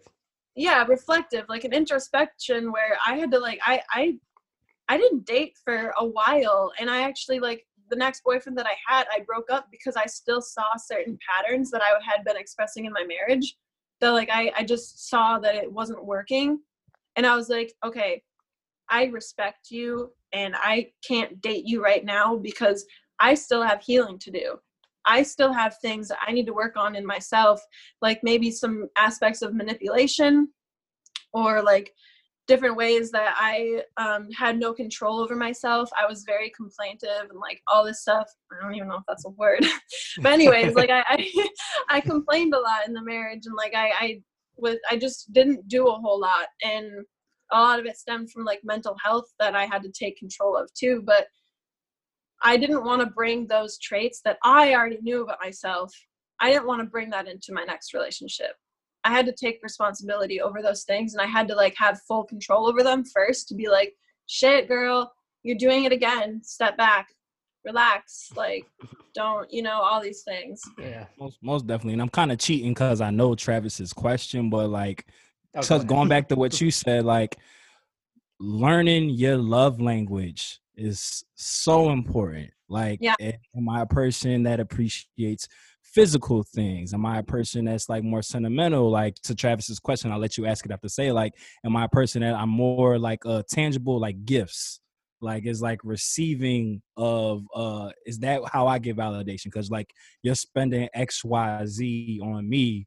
So I I correlate that to how you care. Because for me personally, I'm I'm physical. Like I want hugs, kisses. Like I want I want all that. Like I just, I just want you know rub on your earlobes, all that stuff. Like that's my validation. Like I'm trash at receiving gifts. Like I always get really awkward. Like around my birthday, like for other, for other people's birthdays, I'm like, oh my god, what do you want? Like, but when it's my birthday, I'm like, no, guys, no, save your money. Right. Hey, just come around. Like, that's, that's all I want. But I know Trav has a question to those bars. I just wanted to throw you the oop off the backboard. Well, I, I bro, you know have one more thing before Trav. I'm sorry. Of so course, like no, go ahead. the love like the love languages it's interesting that you brought that up because like i've studied them i studied them in my marriage because i realized like something was missing and i heard about it and i was like cool like this is all the rave let's learn about it I'm, I'm physical touch. As am I. Isn't that, isn't that, isn't that a love language? Yeah, that's what I just said. I'm a phys- I'm physical, Oh, physical 'cause touch. y'all, Yeah. I thought y'all was looking at me like I was crazy. Like I was saying something. i'm definitely like physical touch but No, like you i didn't- mean you didn't so say anything. Wow. so the love- the love languages they go so many different directions. hmm How do how do I receive love the best? Mhm. Like what what things that that my partner does gets me gives me butterflies. What things that my partner does turns me on. Like all these things. How and then what is my love language towards my partner? How do I give love? Am I a physical person? Do I give gifts? Like all these things. Or and then there's the third one too. You have to learn what your partner needs and how your partner gives love and vice versa and how they need to receive it. I think a lot of people only focus on their own love language and like how how how do I need to be loved? They don't necessarily focus on like how do I give love too. And I think like that mm-hmm. disconnect where you don't have that conversation with your partner and they're like, Why do you always give me gifts? I hate gifts. And you're like, Well that's that's how I show love. But then you also have to learn how do they receive love. So maybe they don't like gifts, but they love words of affirmation. And you've never been good at giving compliments. You've never been good about showing appreciation or anything like that. But that that you have to get into that practice of you know expressing those love languages Yeah. Well, to that to that exact point, um, so the I feel like, and especially with men, I feel like there's men out here that feel like that by showering their um, partner with gifts, that's the best way to show them that they care. Now, do you think that there's any sort of emotional issues that they're trying to hide by doing that?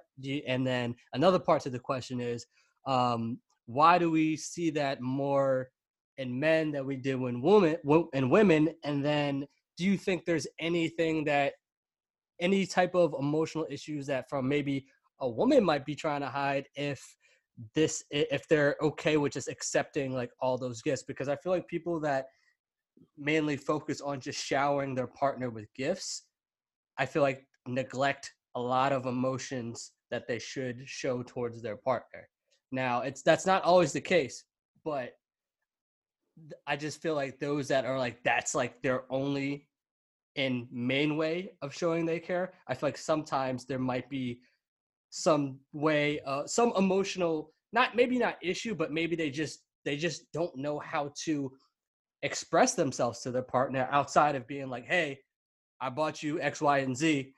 this shows that you know i'm taking time to think about you and i care about you because i'm giving you something and i'm providing you something so there's there's a lot of parts to that question but i guess it just kind of ties into this whole discussion that we're talking about right now try, can I throw one more thing on there before I let her go with that?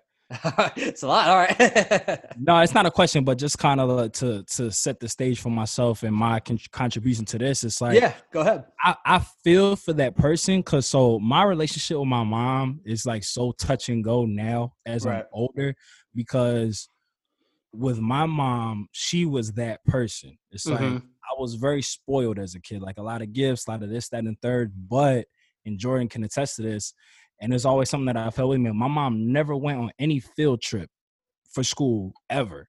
And that Mhm. always made me mad. Like having like other people's moms, like Jordan's moms will come on field trip all the time. And I'll be, you know, the kid whose parent is a chaperone, you're so hyped. Like, oh, my mom's coming, like this and the third. So I never had that. So like, so growing up, because my mom worked a lot and everything, so like that was her love language, like you know, Mm-hmm. Right. giving me gifts and like PlayStations and stuff. Like the older that I got, like I'm, I realized like it was semi like a distraction, because it's like I didn't, Mm. I couldn't account for how much she wasn't around because I had all these shiny things. Mhm. And I feel for that person. I'm sure that we could tie this into a relationship because no Right. one on the outside feels bad for that kid. Cause they're like, oh, your mom buys you everything. Oh, you got all the new toys. Oh, you got PlayStation 7. How'd you get that? That ain't even out yet. But really, that kid's in the house by themselves, myself, just playing playing two player games, one player. right right Like- and then and then someone could also be like yeah my my my mom and dad just helped me get through my math homework and then you're like well i i didn't Yeah, I just did it by Yeah. my my brother helped me. Right, Like, yeah. right. So it's like kind of speaking to this, and I feel like it all goes into one thing. Like that person, like Travis saying, like, is there like an emotional disconnect or stigma? Because like you're you're doubted upon. So like, oh, this person cares, but they're not physically there for y'all to have like a tangible physical connection. But it's like they have to love me. They bought me all this stuff. but when's the last time you saw that person, or when's the Mhm. last time y'all spent quality time? Nope. Like I said, people show up the way that they know how to show up. People show up the way that they're expected to show up. My mom and I actually have been healing from this for like a few years now because um, I was the same as you. Like, I mean, my mom was a single mom. Obviously, she had many things to do. She worked full time, and then she was super heavy into like, I mean, she was also a mechanic on the outside.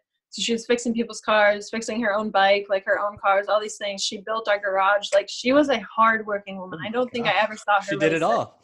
She did it all. My mom is seriously amazing. Like she's going to be my first guest on my own podcast. Hey. But We'll we'll be there. be a permanent guest. but um but uh I like we had this same conversation because in high school I was an athlete and in college I was an athlete and my mom was the one parent that never really showed up. And when she did show up, Yep. she she would sit at the very end of the bleachers, the Sit in the easiest way. Yep, like the closest to the door so she could leave after and then she would just meet me at home. She wasn't there to congratulate me on my on my points or like I danced competitively. She she did stay for those, but like she never really understood the sport and so she didn't really like get into it the way that I wanted her to. But like part of that, part of it today has been I've just had to forgive her for it. Like I've, I've I've had to forgive her because me as a kid, I had no idea how to express to her that I needed her to do that. Other than being mad at her, obviously, saying, "Well, you never show up to my games. You always say you'll." Well, actually, she never did that. She always showed up if she said she would. But like, you know, she she did other things. She cooked for us. She provided for us, and to her, that was enough. Um, and like I said, she showed up the way that she knew how to show up. That was what she was taught. That was the only way that she knew how to survive as a mom was to provide that way. She didn't know that I wanted her to help me with my homework. Most of the time, I did push her away too.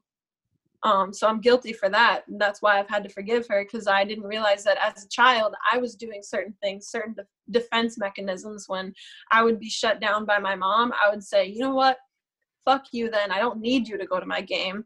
I'll just talk to my friends' parents because they're way more supportive than you are, which was never true. Girl, like, that kindred was never spirit. She's true. talking to my soul right now. yeah and it, like it wasn't that my mom loved me any less or anything like that it was just that i never asked her to so Mhm. coming Oh into my, rela- oh my, Wow. wait! I wasn't ready to hear that. So I'm convinced you're an alien. Oh my gosh.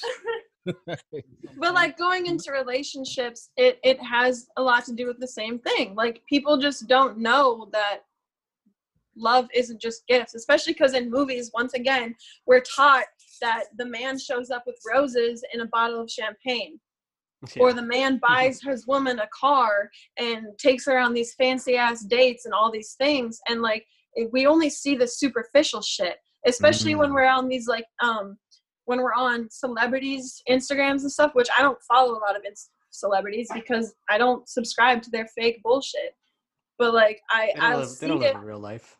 Yeah like i mean okay you know they probably do but like not to us they don't show that to us Oh my God, I'm- I'm quarantined in my 56 room house. yeah, but they don't they don't show those like lonely moments where they're Right, like, right. damn, I wish my daddy would show up to my basketball games. yeah. I, I wish that my husband would rub my feet, or I wish that my husband would like support my makeup artistry, like whatever. Like I people they don't show you that.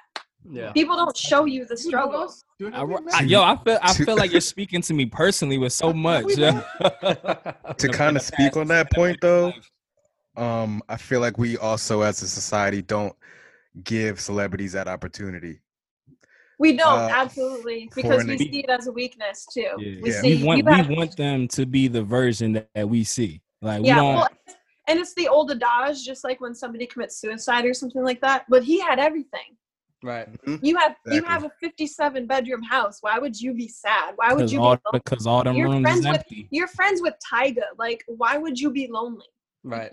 Like, Right, all yeah. these, I don't know. Ty, I don't know Tyga. I don't even know why I just thought of that. But nah, but but that but that but that speaks that speaks to such like a bigger thing. And uh I've had conversations off mic with everybody. It's just like being by yourself in a two bedroom house, I can only imagine being by yourself in an 86 bedroom house. Like, I live in a 524 foot square foot apartment, and I get lonely as fuck. yeah, like, could you imagine living in a mansion and you have no one to share it with? You're just like Yeah. opening all the doors and there's nothing in all Yeah. the rooms. Like, I guess I'll just make another IGTV video. Yeah, like that's Yep. that's such a a, a, Yeah. a crazy thing. Like, but it's like it's like it's like Helen saying, like for the celebrities who had they have so much on paper, but they're like so empty inside. It's Yeah. like you you have to like feel for that person. Like it's so Yeah. crazy. It's like I got all this stuff and nobody to share it with. Yeah. And like Steph and Ayesha Curry, like when people think about their relationship and they see how like developed they are and all that stuff, it probably took them a lot of healing together and working together to get to that standpoint. And I'm mm. sure that some of it is a facade. I'm sure it's not all perfect, whatever. But like they they've probably put in a lot more work than someone like I don't even want to make assumptions, but you know what I mean? Mm-hmm. Yeah. But, I like, know if y'all hear I feel like we're getting kind of off topic now. Yeah, we'll but, go like, back.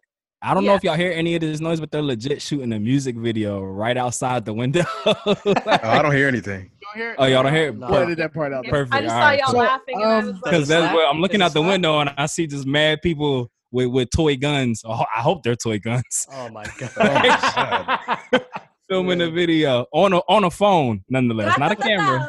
does it does it sound hot? You you gonna get a feature? Nah, Nah, little, little, little, little Nah. Richie on the track, little Richie on the track. so, the guns are going pew pew pew pew pew. Pew, pew, pew. That's funny. said bow. Um, Yeah. so I, I want to so- I want to ask a very controversial question that Matt was supposed to ask, but I'm gonna ask anyway. I'll get to it. You want me to? Because do he's, it. cause he's pussy. Um, Wait, wait, wait, wait. why Hold on, we- Helen. wait, Wait, what? What what'd you call him? What'd you call him? I know. I said, hold on, Helen. I said, he's, he's what? pussy. What is it? What is it that uh, I did that made you feel like that you had to get to a point to call me pussy? What? what happened? Uh, it was it was you not asking this question. So um, I'm gonna ask it for everybody. This is an open question for everybody. I like to ask those because I don't want to. I don't want to just put all of the pressure on you. Uh, It's like how you do on Facebook. You just ask a the healing one. so Ask a question and dip off. Yeah. no, I do do that a lot, and and it's it's actually rather funny when I do it because No, it it, is- it gets is people to think. It gets. I like people who think. Um, They do are- we they are not feel? social distancing? do we feel like all um do wait how do, do we feel like all races of women emasculate men Uh, Pub- I think it's a publicly. hu- I think it's a human issue. I'll It's a human issue. Ooh, I'll go. I'll even say publicly. I felt we see it more in certain do races you- what- what do you publicly mean than we do others. I So would say so, to take my but I think it- badge in off. different ways. In very different ways, it happens. okay Yeah, that, that's that's that's just wow. Hmm. That's just a cultural thing. Like, So, okay, actually, I really wanted to talk about this too. All right, let's get into the race stuff. So I'll, I'll I'll I'll go first. Um, because and we we talked about this yesterday and removing my pussy badge. In uh, in my experience, Remove it. removing it. In my experience, and y'all can correct me if I'm wrong. I've never seen women in any other race other than black publicly bash the men of their culture. I haven't seen You're it. you're not on a white person's Facebook then, because I see that shit all Well, fucking. look, day. look, you're you're enlightening me. I love it. I love it. I mean, so, Roscoe. and, and like I said, it, like Jordan was saying, in my in my algorithms in my feed, I do see a lot of black women who exactly. are those you know pro bashing men and men ain't shit and this and the third or whatever the posts are. But I don't really see that, and, it, and I always I'm, I'm always amazed at the shit that I have to say on this podcast. But I am not saying don't say it don't I'm- say I'm it. gonna You say- I'm gonna say it. you shouldn't have I'm gonna say it. I'm gonna say say it. I'm gonna say it. I'm not saying that all women or all men for that matter, just to keep it PC, even though that's not my shtick, don't bash each other. I'm just saying in a public forum, my truth is I see primarily black women who bash men.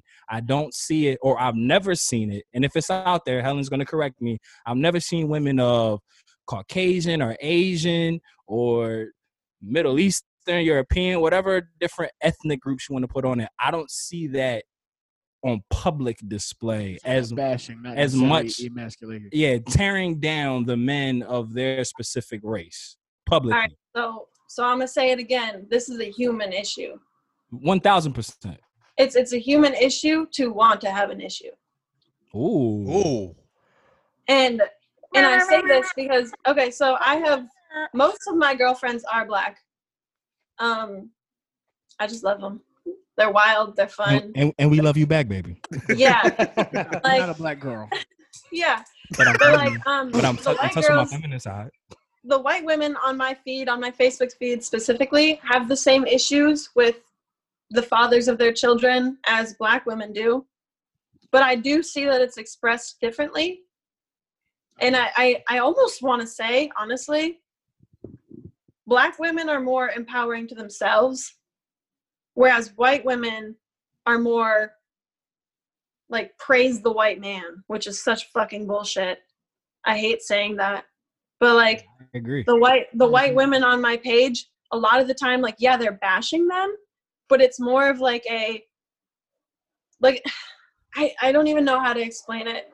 Are they are they asking for pity or is it like uh is it more it's like asking for pity yeah. I think. Like more like well he left me with nothing and i'm broke and i'm just a poor Mm. mom and single mom and all this stuff. Whereas like black women they've had centuries of this shit where they've had to fight for their success and i see them rising to the top a lot easier a lot not easier excuse me a lot uh faster i feel like than white women because white women sit and sulk that i've seen. They've been in the same fucking relationship for the last like seven years that i've known them. Like every single time i see them i'm like you're still talking about the same dude the same dude that ran you over with your car seven years ago Oh shit. Damn. That, Whereas, that like, came, that black came from a women- personal Really story. paralyzed. Oh my yeah god. but i mean like black women Wow, very, yeah but like black women are very quick to be like Mm-mm. Mm-mm. see, they think- might they might still fuck with you but like i think that's they're a lot more closed off i think that's my my personal problem is that and I'm I- about to and, get you know, some hate no, in no, my no, we're here we're here No, we're here no, you're not. my No, you're personal not, no. problem is I see other races of women, white, Asian, Latina, whatever. You see a lot of those races of women who may not disrespect their man the way that black men are disrespected.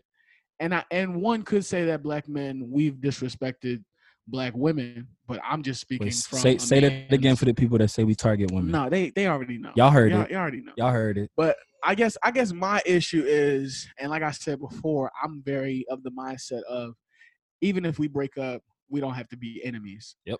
We can Yeah. Right. cordial. Yeah. So in my brain, when I see the niggas ain't shit posts from black women, it's kind of like, hey, where can we get to a point where we can get that respect just like all the other races? Because I didn't know that cheating was only exclusively for, black black, men. men Yeah. or Black men don't cheat. Ugh, when I like first told my family, my ex-husband is Hispanic.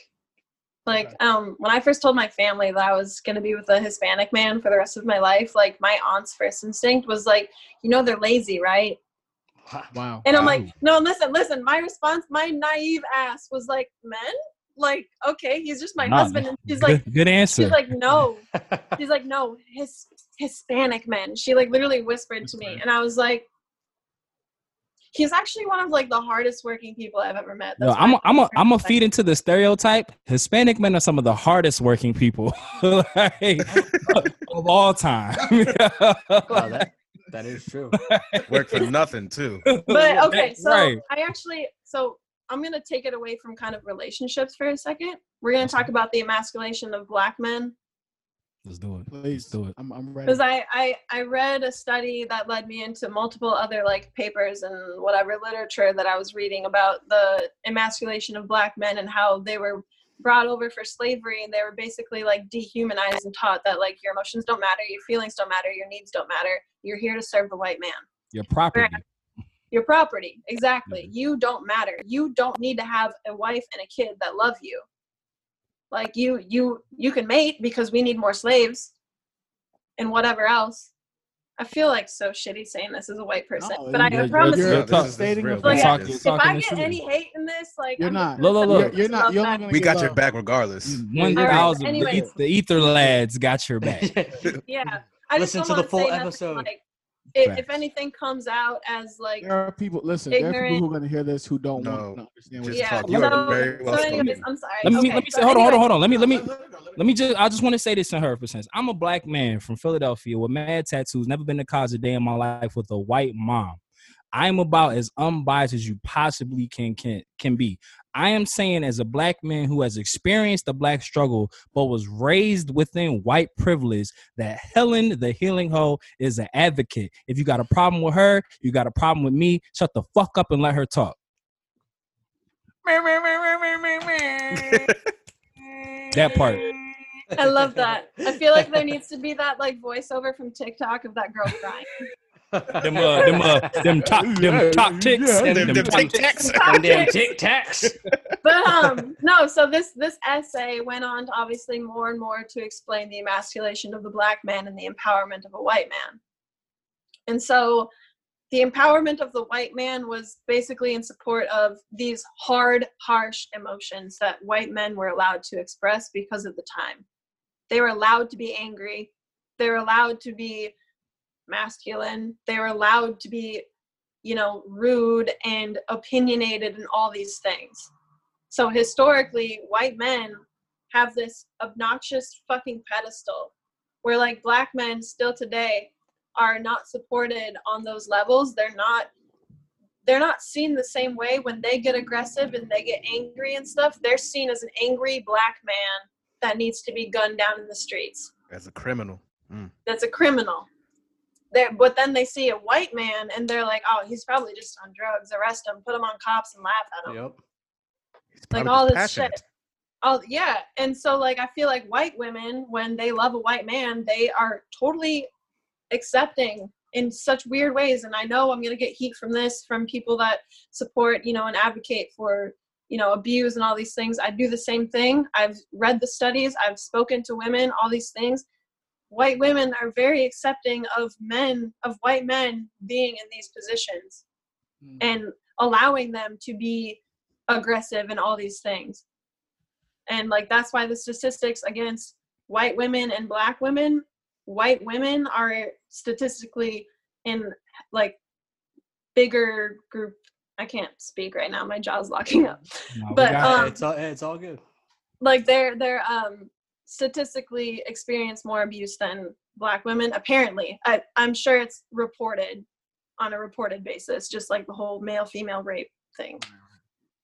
But i think that leads into why culturally it's harder to accept a black man and his emotions in a relationship than it is for a white man if that makes sense like No, that 1000%. that makes all the sense in the world. yeah like I, I i mean this had me like thinking really late one night like i was just trying to think of like my relationships in the past with like white men and then my relationships now with black men and like how i show up now because i don't know if you know this but i primarily only date black men hmm. and if it's not a black man it's a hispanic man and we love you, baby.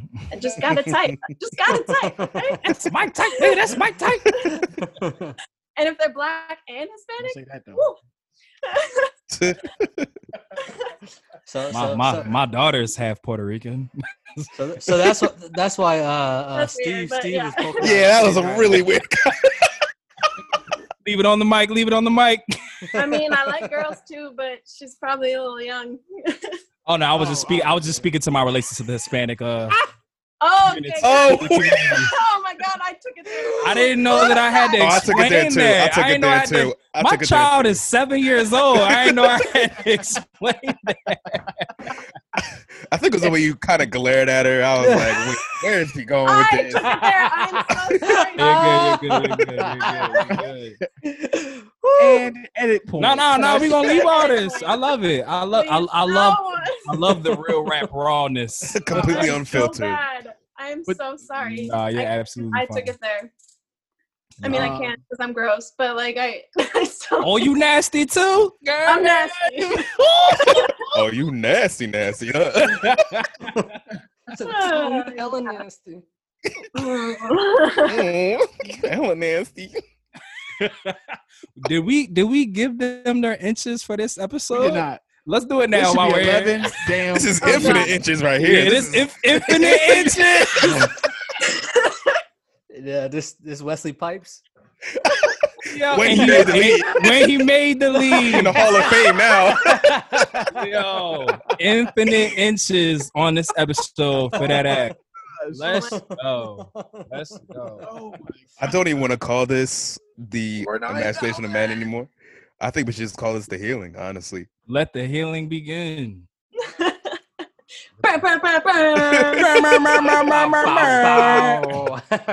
Wow. wow. But I think I think that's a bigger conversation that like we really need to have as as a human race. Like Yeah. why are we the way we are currently? Because I I still it boggles my mind every day why. And I'm gonna I'm gonna be I'm gonna I'm, I'm, I'm gonna I'm gonna be real with y'all. Said, ah, it. ah, ah, it bothers me because historically and, I, and i'm just speaking from the black man and black woman experience there it, like historically i feel like we've always treated our women a certain way. We've always ruled with our woman. We've always you know like even like pharaoh was like it wasn't Wasn't king a, or wasn't queen, a it was- specific. it was just it was just a title. And i just feel like to be called ain't shit now is like so mind-boggling because it's like it can't just be because of cheating. Because if that's the case then all men ain't shit. You know what i mean? Yeah. but eh, eh, it- it- and historically y'all y'all kind of did us dirty too like y'all y'all, Yeah. y'all did us y'all did us very dirty so I mean, like thinking back, just like you're saying, historically, um, we are predisposed to having those long-term commitments. right. Like, I mean, even in African American culture, slaves, like families stayed together for the most part. Like, I mean, yeah, they were separated because of slavery and because of the disgusting white man, but like we were still getting married. We were still having kids you were still they were still getting married. They were having babies. They were bonding for life because they needed that in order to survive the emotional and physical trauma that they went through. So now Case of it. um i i mean i've seen more studies too or like just read articles and stuff and um speculation where black women respond to men ain't shit and say men ain't shit and all that stuff because of that predis- predisposition that like they had a rock at one point in history and it was the black man and Mhm. now the black man lets them down or simply it's just human error again. People just break up. They don't like you anymore. They don't need you anymore. They don't know how to love you. They don't know how to need you like all these things. And people can't forgive each other for that. And so they hold each other to like a certain standard and then they hold the same person the same next person or the next person to the same standard and like they just keep getting rehurt and rehurt and rehurt because they're not really looking into it as okay like i need this. And Yeah. what are you doing? Oh is that a child? Kyle's that's a child. Fixing her hair.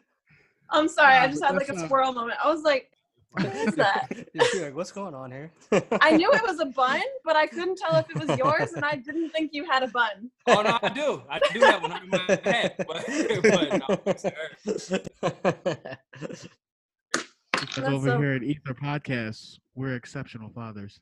You Aw. dig? Look, they do it all. They do it all. Do it all. Do it all. steve's turn next Wait, did you say Steve start next? Yeah Oh, Stevie, kid. Stevie, Stevie, you haven't kissed Stevie? Oh my goodness! Wow. Next Stevie question. said I got mellow. Stevie said I got mellow. yeah. Next question. Fa- fatherhood. Motherhood. Fatherhood. Wow. See what you did there, Travis. He said, "Hardy har har."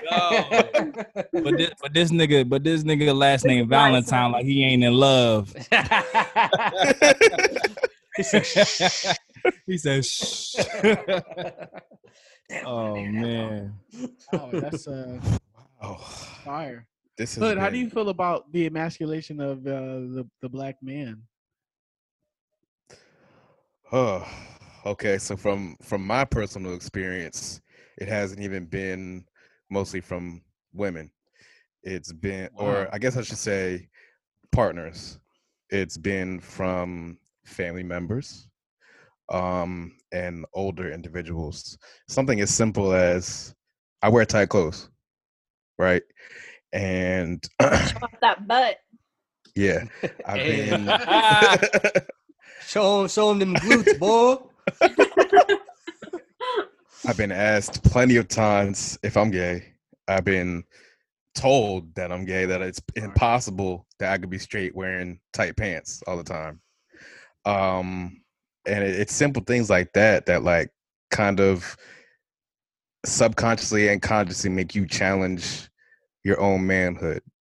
Um, so I mean, from my experience, it's been mostly older people and men that have kind of um emasculated me but um i i do see it on all fronts um i, I like like helen was saying i just think it's a human issue at the end of the day um but uh, i mean it's terrible i, I just think people just need to stop being so judgmental and let people be free and be themselves um I, I think we need to stop also kind of giving just a concrete definition of what a man or a woman is. Yeah. And Yeah. we just need to look at it as like we're humans. That's it. And Yeah. I, s- I say Goes all the back to time. gender roles. Yeah, Yeah. I say I say all the eh, that's a that's an Ether podcast episode by the way. Go back and listen. I, s- Yo. I say I say I say Plug all the time. Look, plug talk. I, what, what, what? you, sa- you sounded like uh, those. You sounded like those uh, uh, drug commercials where they list all the the call with it, the side side effects. effects.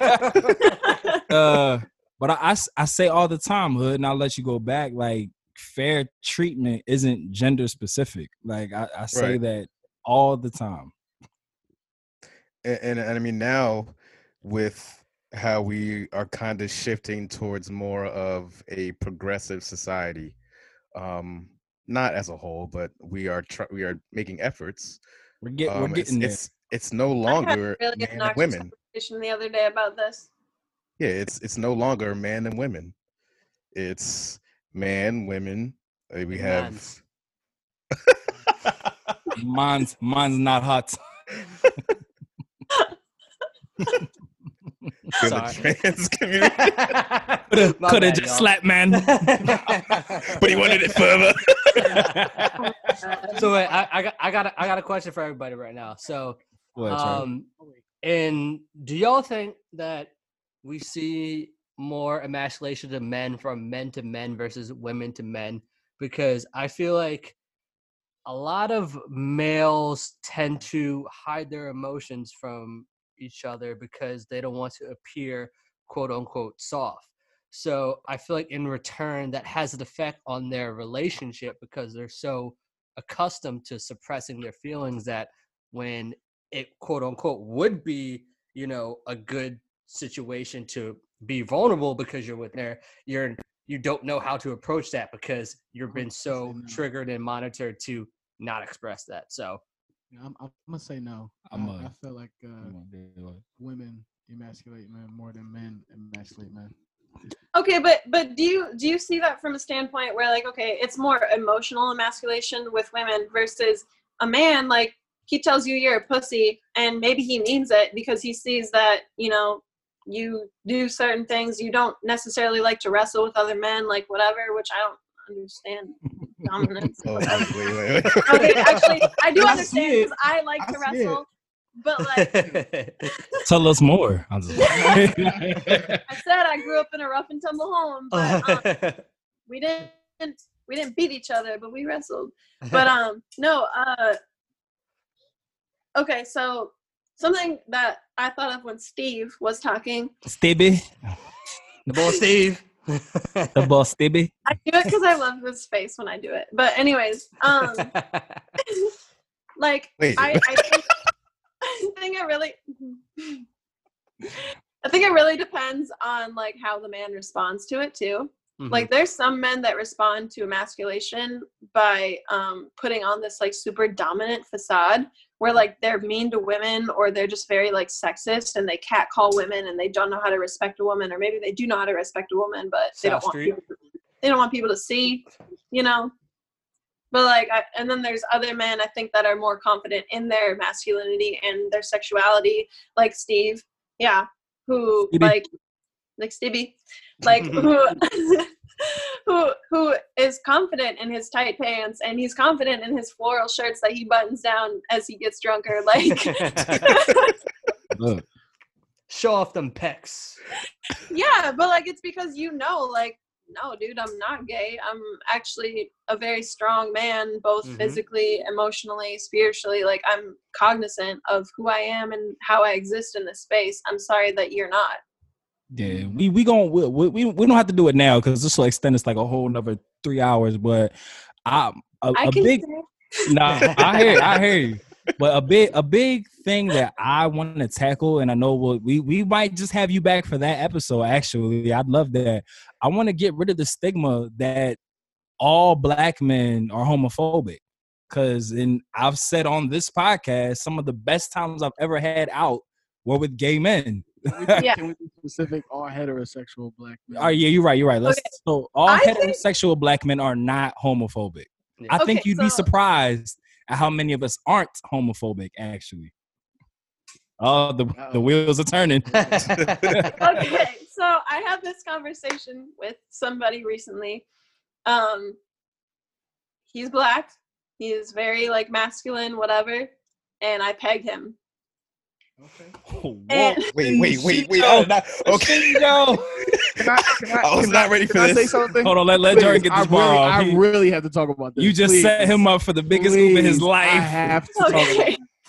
One second. so Because I, a like, couple that years was- ago, I'm sorry, just just real, just real quick. Let- he, he's been waiting for this opportunity his, This his whole life. is, and I, I think because y'all have this reaction, is the reason why I have to say what I have to say. A lot of niggas like to get pegged.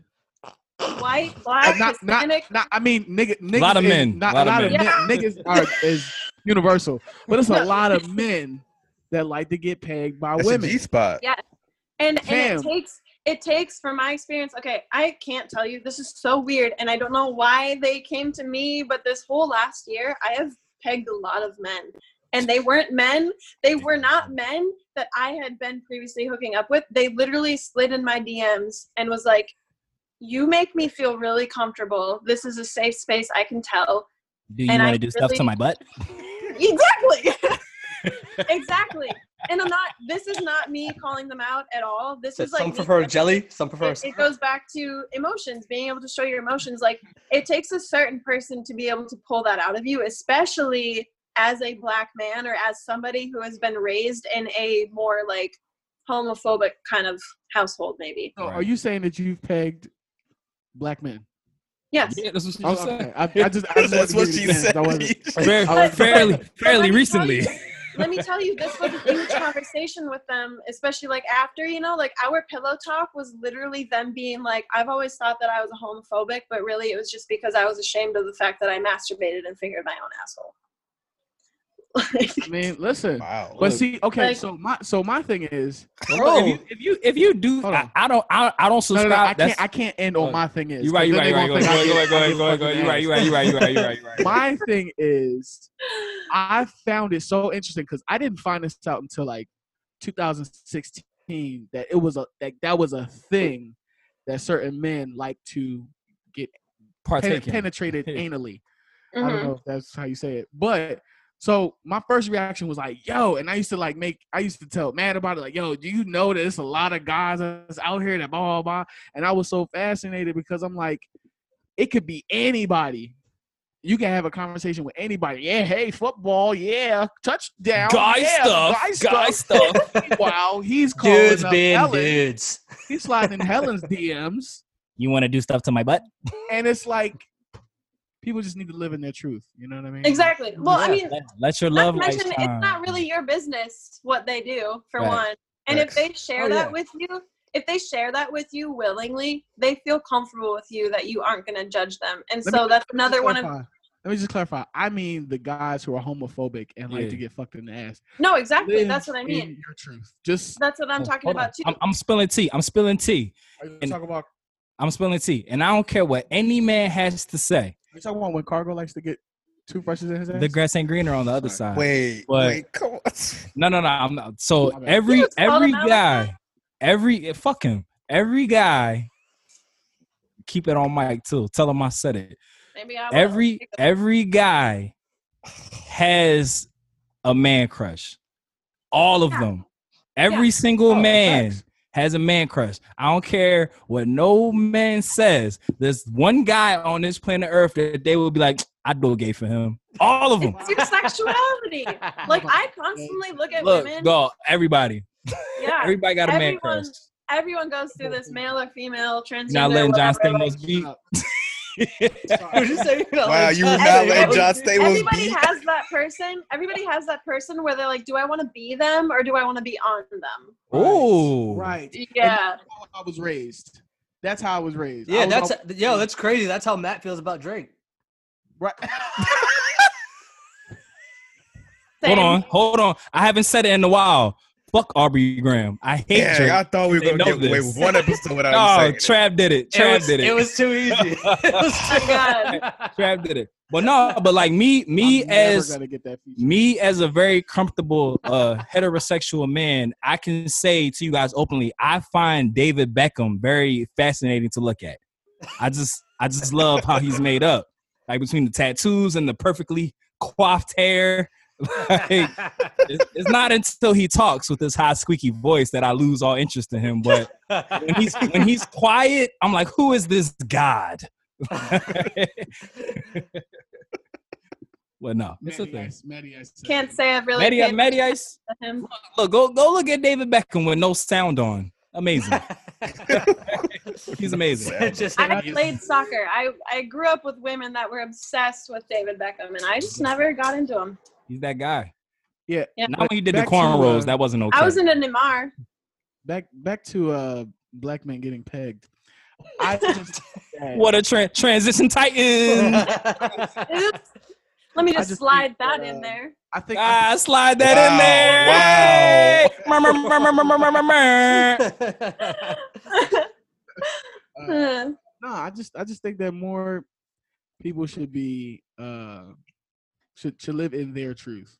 You know, just live just live in your truth. That's your love light There's- okay, So, So- there's there's so many conversations around that though. Like, do people want people to live in their truth so that they can stay away from them because of their own fears? Like, oh, he likes to be Uh. pegged. Maybe he's going to be attracted to me.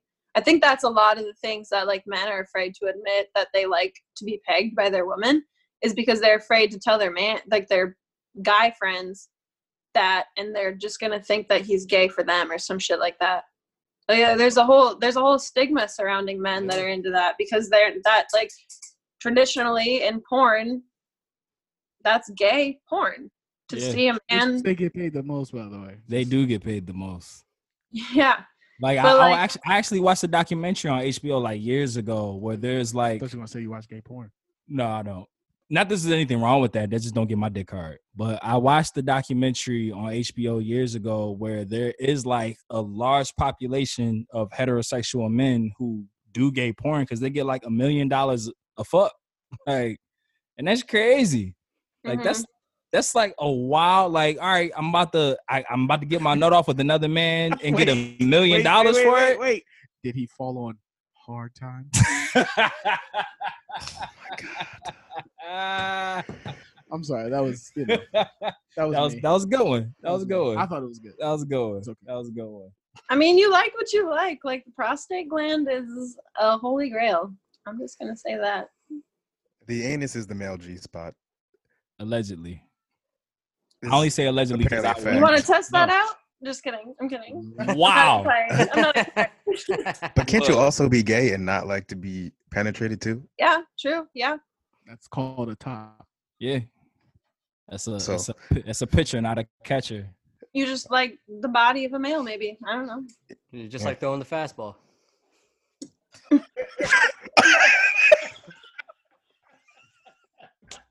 I'm pretty sure there's probably like a male equivalent to like scissoring. Y'all just like rub your dicks together. I'm sure or there's like probably one one dick in like Is in it, each what- You hook them? you, you No. is it, is it, is it, is it, Like- what is it? Was like it sword, dick sword, sword hole fighting? Your dick in my hole. My man, Sword fighting, y'all just, sword- What pop? I uh. challenge you to a duel. Yeah. I've seen that video of that guy, and he's got like the pole attached to him, and he's like this. like Oh. Just just like- like, he's That's just like- exactly what I'm It's like, picturing. "Wah, wah, wah, wah, wah." yes. exactly what We I'm might we might have to drop this visual so y'all can see what Trav just did. that might that might have to be the teaser. Bar, yo, it was some bars. Especially with the sound he was making, the Oh. wah, wah, wah. pop, pop, pop, pop, pop. Wah, pop, pop. Look, hey, look. Little, little, you say little that when you're Richie. pegging these Little men? Richie. Wait, so so Eric, you know how you uh, off mic poppy? Oh, I'm, I, I gotta I'm- change my name now. What's this Yeah. joke, Trav? Go ahead. I need to know. He got changed to Peggy Poppy. PP. Peggy Poppy. He said he said it's a Shinjo. Right right in the butt. right in the butt. Yo, Wow. yo, yo, Trav, you might have to see me after this. Bro. Why? Why Don't talk must to he me see like you? hey! Don't talk to me like that, cuz. you say you noticed my No, hook, but right? hold on, wait, wait, wait. Back, back to my point about that because I feel like I feel like people would think that I'm homophobic if I were to say that to another man. Like, I used to dye my hair, right? So I had auburn tips, Yo, they was hair. they was out. and the gay men that I came across, it seemed like every single one I came across gave me the eyes. Yeah. Yeah. And I and and I'm not that type of person that's like, oh, get away from me. Blah, blah. It's like, nah, I'm like like I would talk to a woman that I'm not interested in. Nah, I'm okay. Thank you very much. I keep it moving. I'm I'm Right. pretty I'm pretty respectful in that manner. Only if like if he crosses the line and he says some real reckless anything that I would get offended a woman saying, I'm like, all right, yo, like relax, chill out. Yeah. You still have your What- boundaries. But I could be labeled as homophobic For turning down a gay man. It's it's just like how you guys were talking vice versa, where uh you know man is bashing a woman in the comments and a woman comes to defense, but then a woman's bashing a man and all of a sudden the man that comes is a sexist. Like Bringing you- it all together. yeah, full fucking circle, guys, full circle Yeah, jerk. it's connected. But but- um, Yeah, that's one thousand percent. Because like, I I would say, and I've said this before, probably on this podcast, but I've also said it in my personal life. I, as a straight man, take a gay man being attracted to me as very high praise. I Oh, take it as I, I feel take it- Oh yeah. Oh Look, yeah. I take it as some of the hella highs. validation. but that, yo. But- that means I'm fashionable. like, I'm clean. but there's there's still that level of consent that has Oh, to one- exist in one- those like and and I think thousand- yeah. sometimes I think like I will admit sometimes people who can convince you that you're into them like they automatically feel entitled excuse me entitled to like cross certain lines with you. Like they're like oh he was willing to take a compliment from me so next i'm going to try touching his butt. Kind of thing. Good. Right. Like it, it, it, i don't know like i've just always had that experience with like especially gay women that i come across. Like i've always been athletic whatever in high school. I obviously i dated transgender. Um so like other girls like people always just had this rumor that i was just straight up gay and so like when girls would approach me and the same circumstance where a man comes and asks me to be pegged like these girls would come up to me and automatically assume that I want to make out with them and stuff like that. And I'm like, no, like Yeah. consent, consent here. Like that still Yeah, has still- still applies. Still applies. Yeah, it still applies. Just because like now you feel like I've maybe I looked at you or something like that, or like you felt some type of way. Like Mhm. I don't know. People people tend to like overstep that once they realize like, aha, I broke her boundary, so now I'm gonna take what I want, kind of thing. Right. Wow. This this episode was Amazing. amazing. Was just This episode was very healing for me. yeah. Yeah, definitely. Yeah, because I was yeah. yeah, I was gonna say there's uh I think I think we we've covered a lot in this episode and um I want to first and foremost thank you uh Helen the the healing hoe. Uh You said it. Say it again. I Say it did. again. I did. Um I Say it want again. How to difficult was for you to say that? I was say it, looked, it sounded a little uncomfortable, but Say it again. Say Helen- it again, Pagan Pappy. wait. Pagan Oh. Poppy. Hey. is not that is not a name. It is now. Hey, Helen the healing There we go. Uncle, hold it down. Come on down. no, but for real though, we want we, we really we really appreciate you coming on to our podcast and just being so open Yes. um in And can I- discussion and and you know hopefully you felt like this was a good discussion for you. Hopefully you felt comfortable within your own skin within this whole conversation. And yeah, I mean, I thought I, I felt Yeah. good about this. You, ha- you have to come back. You have no choice. I Yeah, will. I was just about to say. I I'm telling you, No, you have to I come will back. come back for infinite numbers of episodes. I don't. infinite I, just- I just love inches. talking. Infinite inches. I will say, like Steve is like my right hand man Phoebe. most days. Stevie. Like so, I mean, as soon as I found out that he was going to be on a podcast, and he he and I had been talking for like weeks, I think at this point about starting a podcast, and like he did it, and I was like, okay, now I gotta like step it up. Yeah, but like, like really though, like not even just that like I'm, i i love steve. He's one of my i consider you one of like my best friends. So i'm definitely happy to be here and support you in your endeavors. And uh yeah get to know your friends a little bit Hood, Hood, Hood said, Hood said, I am David Ruffin, and these are the Temptations. Do I you just, I just want to say something real quick.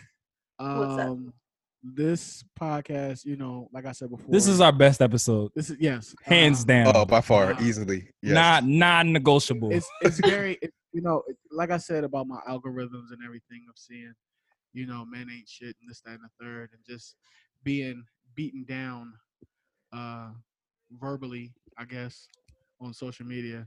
It's very refreshing to hear somebody like you come on here and share, you know, the same sentiments as me. As you just want to treat everybody equally, and Yeah. everybody have the same, you know, same shot at at happiness. Fair So- treatment ain't gender specific. Yeah. Yeah. you gotta you gotta change that algorithm of yours i can give you some really good pages to start following and Yeah. change that algorithm because I, I mean i had to do the same thing where i was seeing negative shit after negative shit especially like i mean i'm i'm not i totally support sex workers and all those things but like i was seeing so many like basically nude women on my page that i just like didn't agree with what they were doing not necessarily nudity but like how they were going about it and i Free, Right. free the nipple. Free the nipple.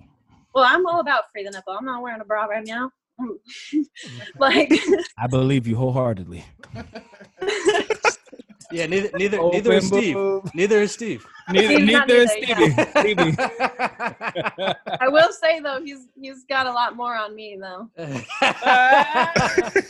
yeah, look at look at look, look how he adjusted. look at, look at, look at, look. He did, he did the- yeah, no, no, don't be modest, boy. Show him, man. If you got it, flaunt it, boy. You know I Yeah, want Yeah, it. he said my back is aching and my bra too tight. My booty shaking for the left to the right. Embrace your truth, Yep, right. Oh my god! Oh my god! Oh so my god! so you're about to uh you're about to be a part of the ether the yeah, yeah the ether outro where you know you get to hear Steve provide us with the trunks up noise. So with that Give being it to him, Black Wait, but, but Ball. before that happens, All right, hold on. Okay, okay, all right. that Yeah. happens, I might have jumped the gun. I just want to thank you for coming on. You know, I appreciate everything that One you have to offer to us, the audience.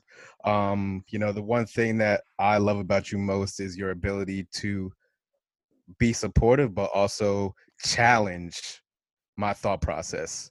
And I think you did a very good job at that tonight with all of us. Um, and you kind of like gave us a lot more um, perspective on just issues as humans. So uh, I love you and appreciate you for that. And with that being said, chunks up. That's still, Hey! still a peacock. Yeah, And- it, That's it. sounds not like an elephant, but it's all right. podcast, okay? Like, subscribe, give us a five star rating, and you know what? We are out. We are. We out. are out.